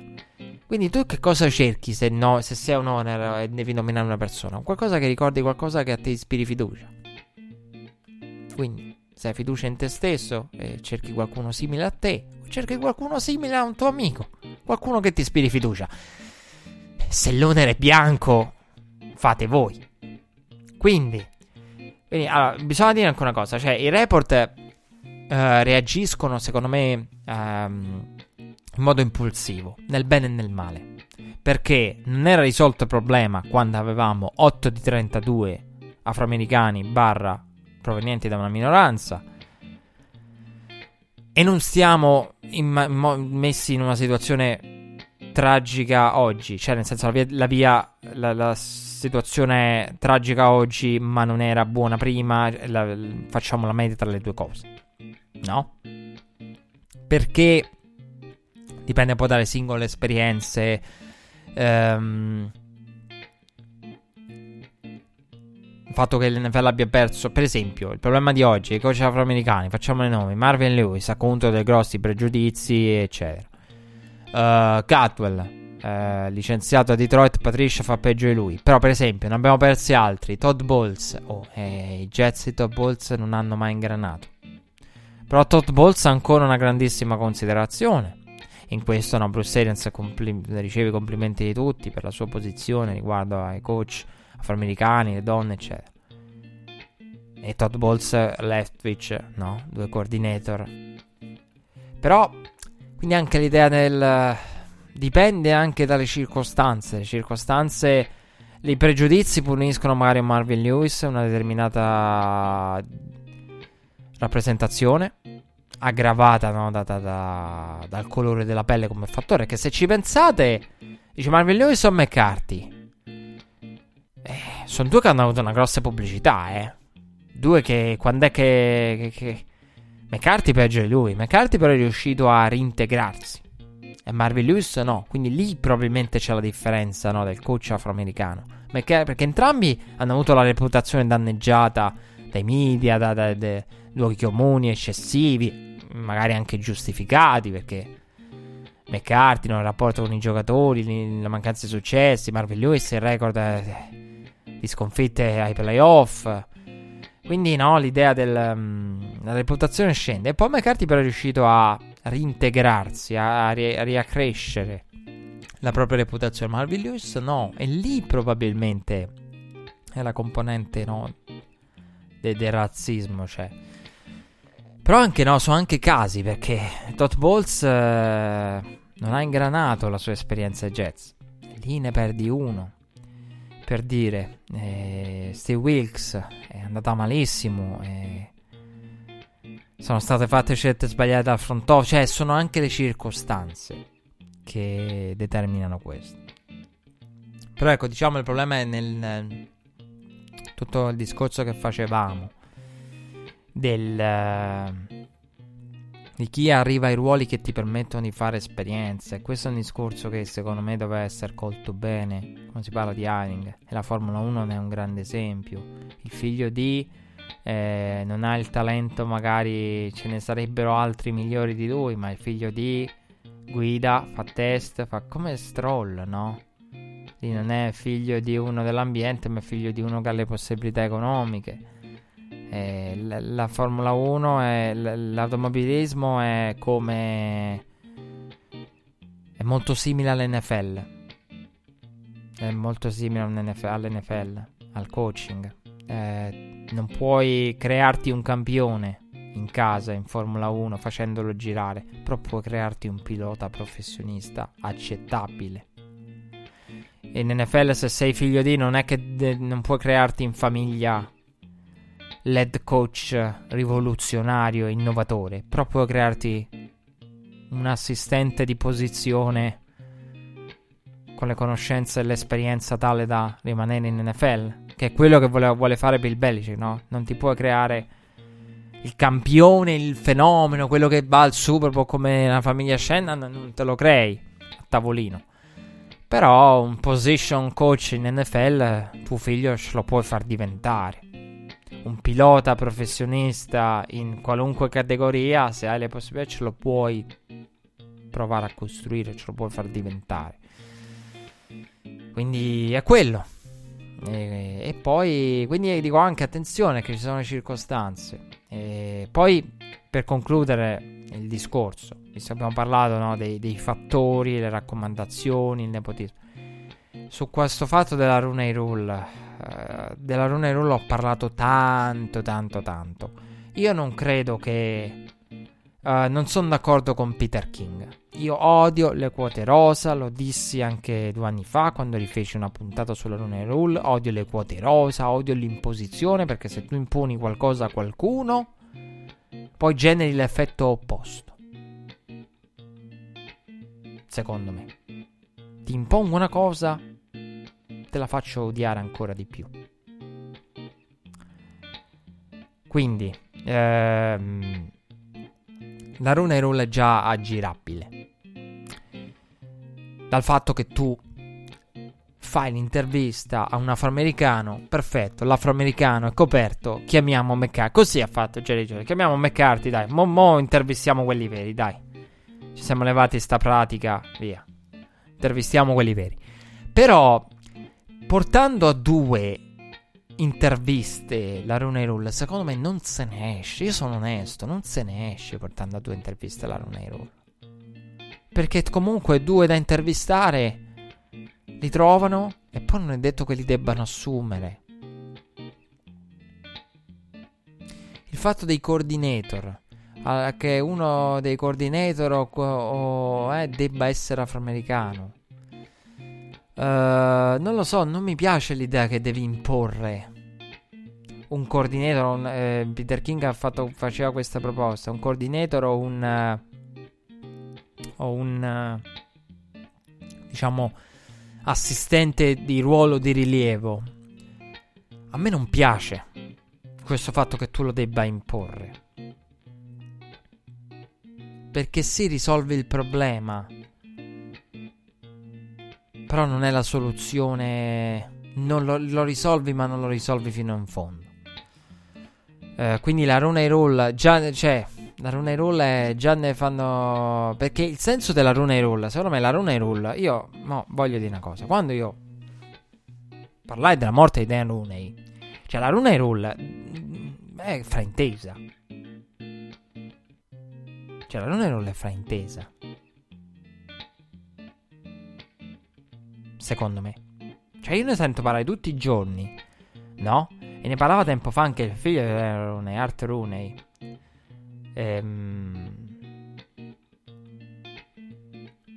Con no, uno dei, dei figli di Rooney che sta anche scrivendo il libro sul padre, l'ha pubblicato penso mentre ne parlavamo mesi fa. Io quello che dico è, studiando Dan Rooney, Dan Rooney, la Rooney Rule sta è fraintesa, cioè voi ne sentite parlare tutti i giorni, è una regola fraintesa, perché la Rooney Rule non vuole portare alla nomina, cioè Dan Rooney non ha detto io faccio sta, sta come mi è, mi è venuta in mente st'idea perché io voglio portare alle nomine, io voglio portare ad, a, a, gli afroamericani ad avere una possibilità intervistandoli, che almeno abbiano, no, la, un'opportunità. Per cui c'è, quello che dico è la correlazione diretta tra Rooney Rule e, cioè la, la facciamo tutti, la facciamo spesso questa correlazione, la Rooney Rule e il numero di coach in N F L eh, afroamericani, eh, sì, sono due cose collegate, ma in realtà nemmeno troppo, perché la Rooney Rule vuole solo dare un'opportunità di colloquio di lavoro, non di più, eh. La Rooney Rule non impone nomine, non dà benefici di nomina. Un'altra proposta che circola è quella di dare un premio, una scelta extra al draft, o penalizzare chi non rispetta le diversità, le minoranze, con il proprio ciclo di hiring e con le proprie, quindi no, una percentuale, un fondo extra, no? Come no, l'idea di, del partito che prende il fondo extra, no? Se, se la per tot percentuale è di donne, no? In lista, per dire. Non lo so, non so se se ne esce con la, con la caramellina, no?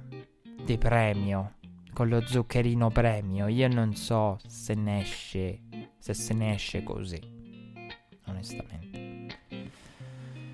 Ehm... Da un lato capisco che sono le, le vie da percorrere, però io non so se se ne esce così. Con lo zuccherino della scelta extra al draft, aggiuntiva, aggiungiamo una trentaduesima, trentatreesima, trentaquattresima scelta, che ne so, al terzo giro, eh, per premiare uh, con una scelta dei draft intermedia, magari chi, chi ha un coordinator afroamericano, non lo so. Questa cosa dello zuccherino dovrebbe essere un processo spontaneo. Io su questo, su questo purtroppo, diciamo, Red Flag vi credo, no, di avervi fornito tanti spunti di riflessione, no, diversi dalla maggioranza, spesso molto ehm, in grado di comprendere più visioni. Qui mi trovate molto, molto utopico, molto sognatore, poco concreto. Di solito io sono tremendamente concreto, pragmatico, quando parlo di queste cose, di, di problemi in generale, no, che ci sono. E qui mi trovate molto sognatore, molto con la visione utopica del per me dovrebbe avvenire in modo spontaneo, non con questo zuccherino.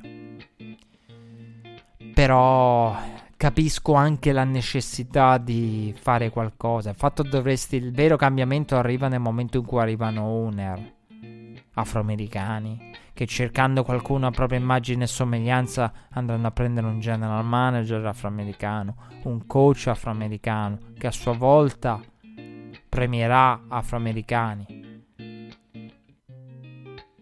no, anche un coach, un general manager che, no, vuole un coordinator afroamericano. Eric Bieniemy sarà al Super Bowl ed è stato ignorato, diciamo. E, um, Robert Saleh uguale. A proposito, il rivale di Saleh, Kevin Stefanski, è stato presentato e ha parlato di Cleveland, del, del, del, di Baker Mayfield, di quanto sia importante Baker, crede in Baker, eh, Analytics, ha fatto un bel discorso, ha dato una definizione dell'Analytics che è fantastica, ovvero le Analytics non decidono ma forniscono gli elementi per poter decidere meglio, degli elementi per poter decidere nell'incertezza, che secondo me è una cosa importante. Infatti io per questo ce l'ho sempre con John Harbaugh, perché John Harbaugh è uno che, boh, le analytics dicono che devo andare. No, le analytics ti devono aiutare a valutare, ma non deve essere mai una lettura cieca, no? Mai è tizio o oh, tizio e Caio, devo scegliere tra tizio e Caio. Tizio è premiato dalle analytics, ma se poi io non trovo niente di riscontro, e tizio anche, che ne so, uno che fuori dal campo ha tremila problemi, io vado su Caio, no? Quindi della serie tizio premiato, però vediamo, se poi trovo un minimo di riscontro, beh, vado su tizio. Se le, le cassette parlano, le analytics parlano, il colloquio e la persona va bene, è fatta. Comunque, fatta anche per Kellen Moore, coordinator dei Cowboys, non lo tocca McCarthy. Anche lì è una decisione, una decisione abbastanza, abbastanza curiosa. Jason Garrett è stato, diciamo, riesumato, riciclato dai, da, come coordinator da, dai Giants. Vedremo. E da una parte all'altra del, eh, rimane in N F C East, rimane, diciamo, in un contesto abbastanza familiare per lui. Però quello dei New York Giants, eh, nei quali è stato anche in roster, se non sbaglio, nel finale di carriera, non vorrei dire una cavolata, però è stato nel roster dei Giants Jason Garrett, quindi non è una cosa atipica per lui. eh, Vedremo. Sono curioso, sì, sono curioso anch'io, sono d'accordo con chi, no? È curioso vederlo. Vederlo. Sì, sì, è stato dal duemila al duemilatré nei nei Giants, sì. Mi ricordavo bene che nel finale, nel penultimo anno di carriera, esatto, poi la si è ritirato l'anno dopo, perfetto, sì, sì. Avevo capito bene, mi ricordavo bene. Ehm, sì, d'altronde come backup quarterback, sì, sono, diciamo, diventano noti poi alla fine carriera per una squadra, no? Al militare era il backup ai tempi di, però poi magari fanno poi giramondo. Ehm, quindi sono curioso anch'io di, di capire come diventerà coordinator, che tipo di coordinator s- sarà, perché negli ultimi anni a Dallas, Dallas è stata un po' di tutto, un po' di niente, tanta corsa, ma non tanta creatività. Uh, non lo so, cioè, mentre di alcuni ti riesci a immaginare, no, la varie, le varie visioni, quello che ti possono portare, no? E... Vedremo, vedremo. Fatto sta che al Super Bowl eh, i coordinator e coach offensivi non mancheranno, perché abbiamo Andy Reid contro contro Mike Sh- Kyle Shanahan. Che bella sfida. La nuova scuola offensiva e il proprio rappresentante contro la vecchia scuola offensiva e il proprio rappresentante. Chi dei due è il miglior coordinator? Queste sono tante domande che sarà divertente porsi, anche in relazione al talento, perché uno ha Mahomes, no? L'altro ha Garoppolo, quindi cambia anche un po' come imposti l'attacco. Eh, la puntata non l'abbiamo invece impostata così. Uh, parlando del, del championship e parlando del, uh, dell'hiring, facendo questo discorso, che poi Kyle Shanahan ci riportava ci riportava anche a questo, e, um, e niente, credo che abbiamo detto tutto, abbiamo collegato i due discorsi. L'appuntamento è per la prossima puntata, manca una sola partita, però è la partita più importante, e le squadre eh, che saranno lì a Miami, partiranno alla volta di Miami tra molti giorni, a breve anzi, saranno due grandi squadre. Appuntamento alla prossima, grazie per essere stati con noi. Miami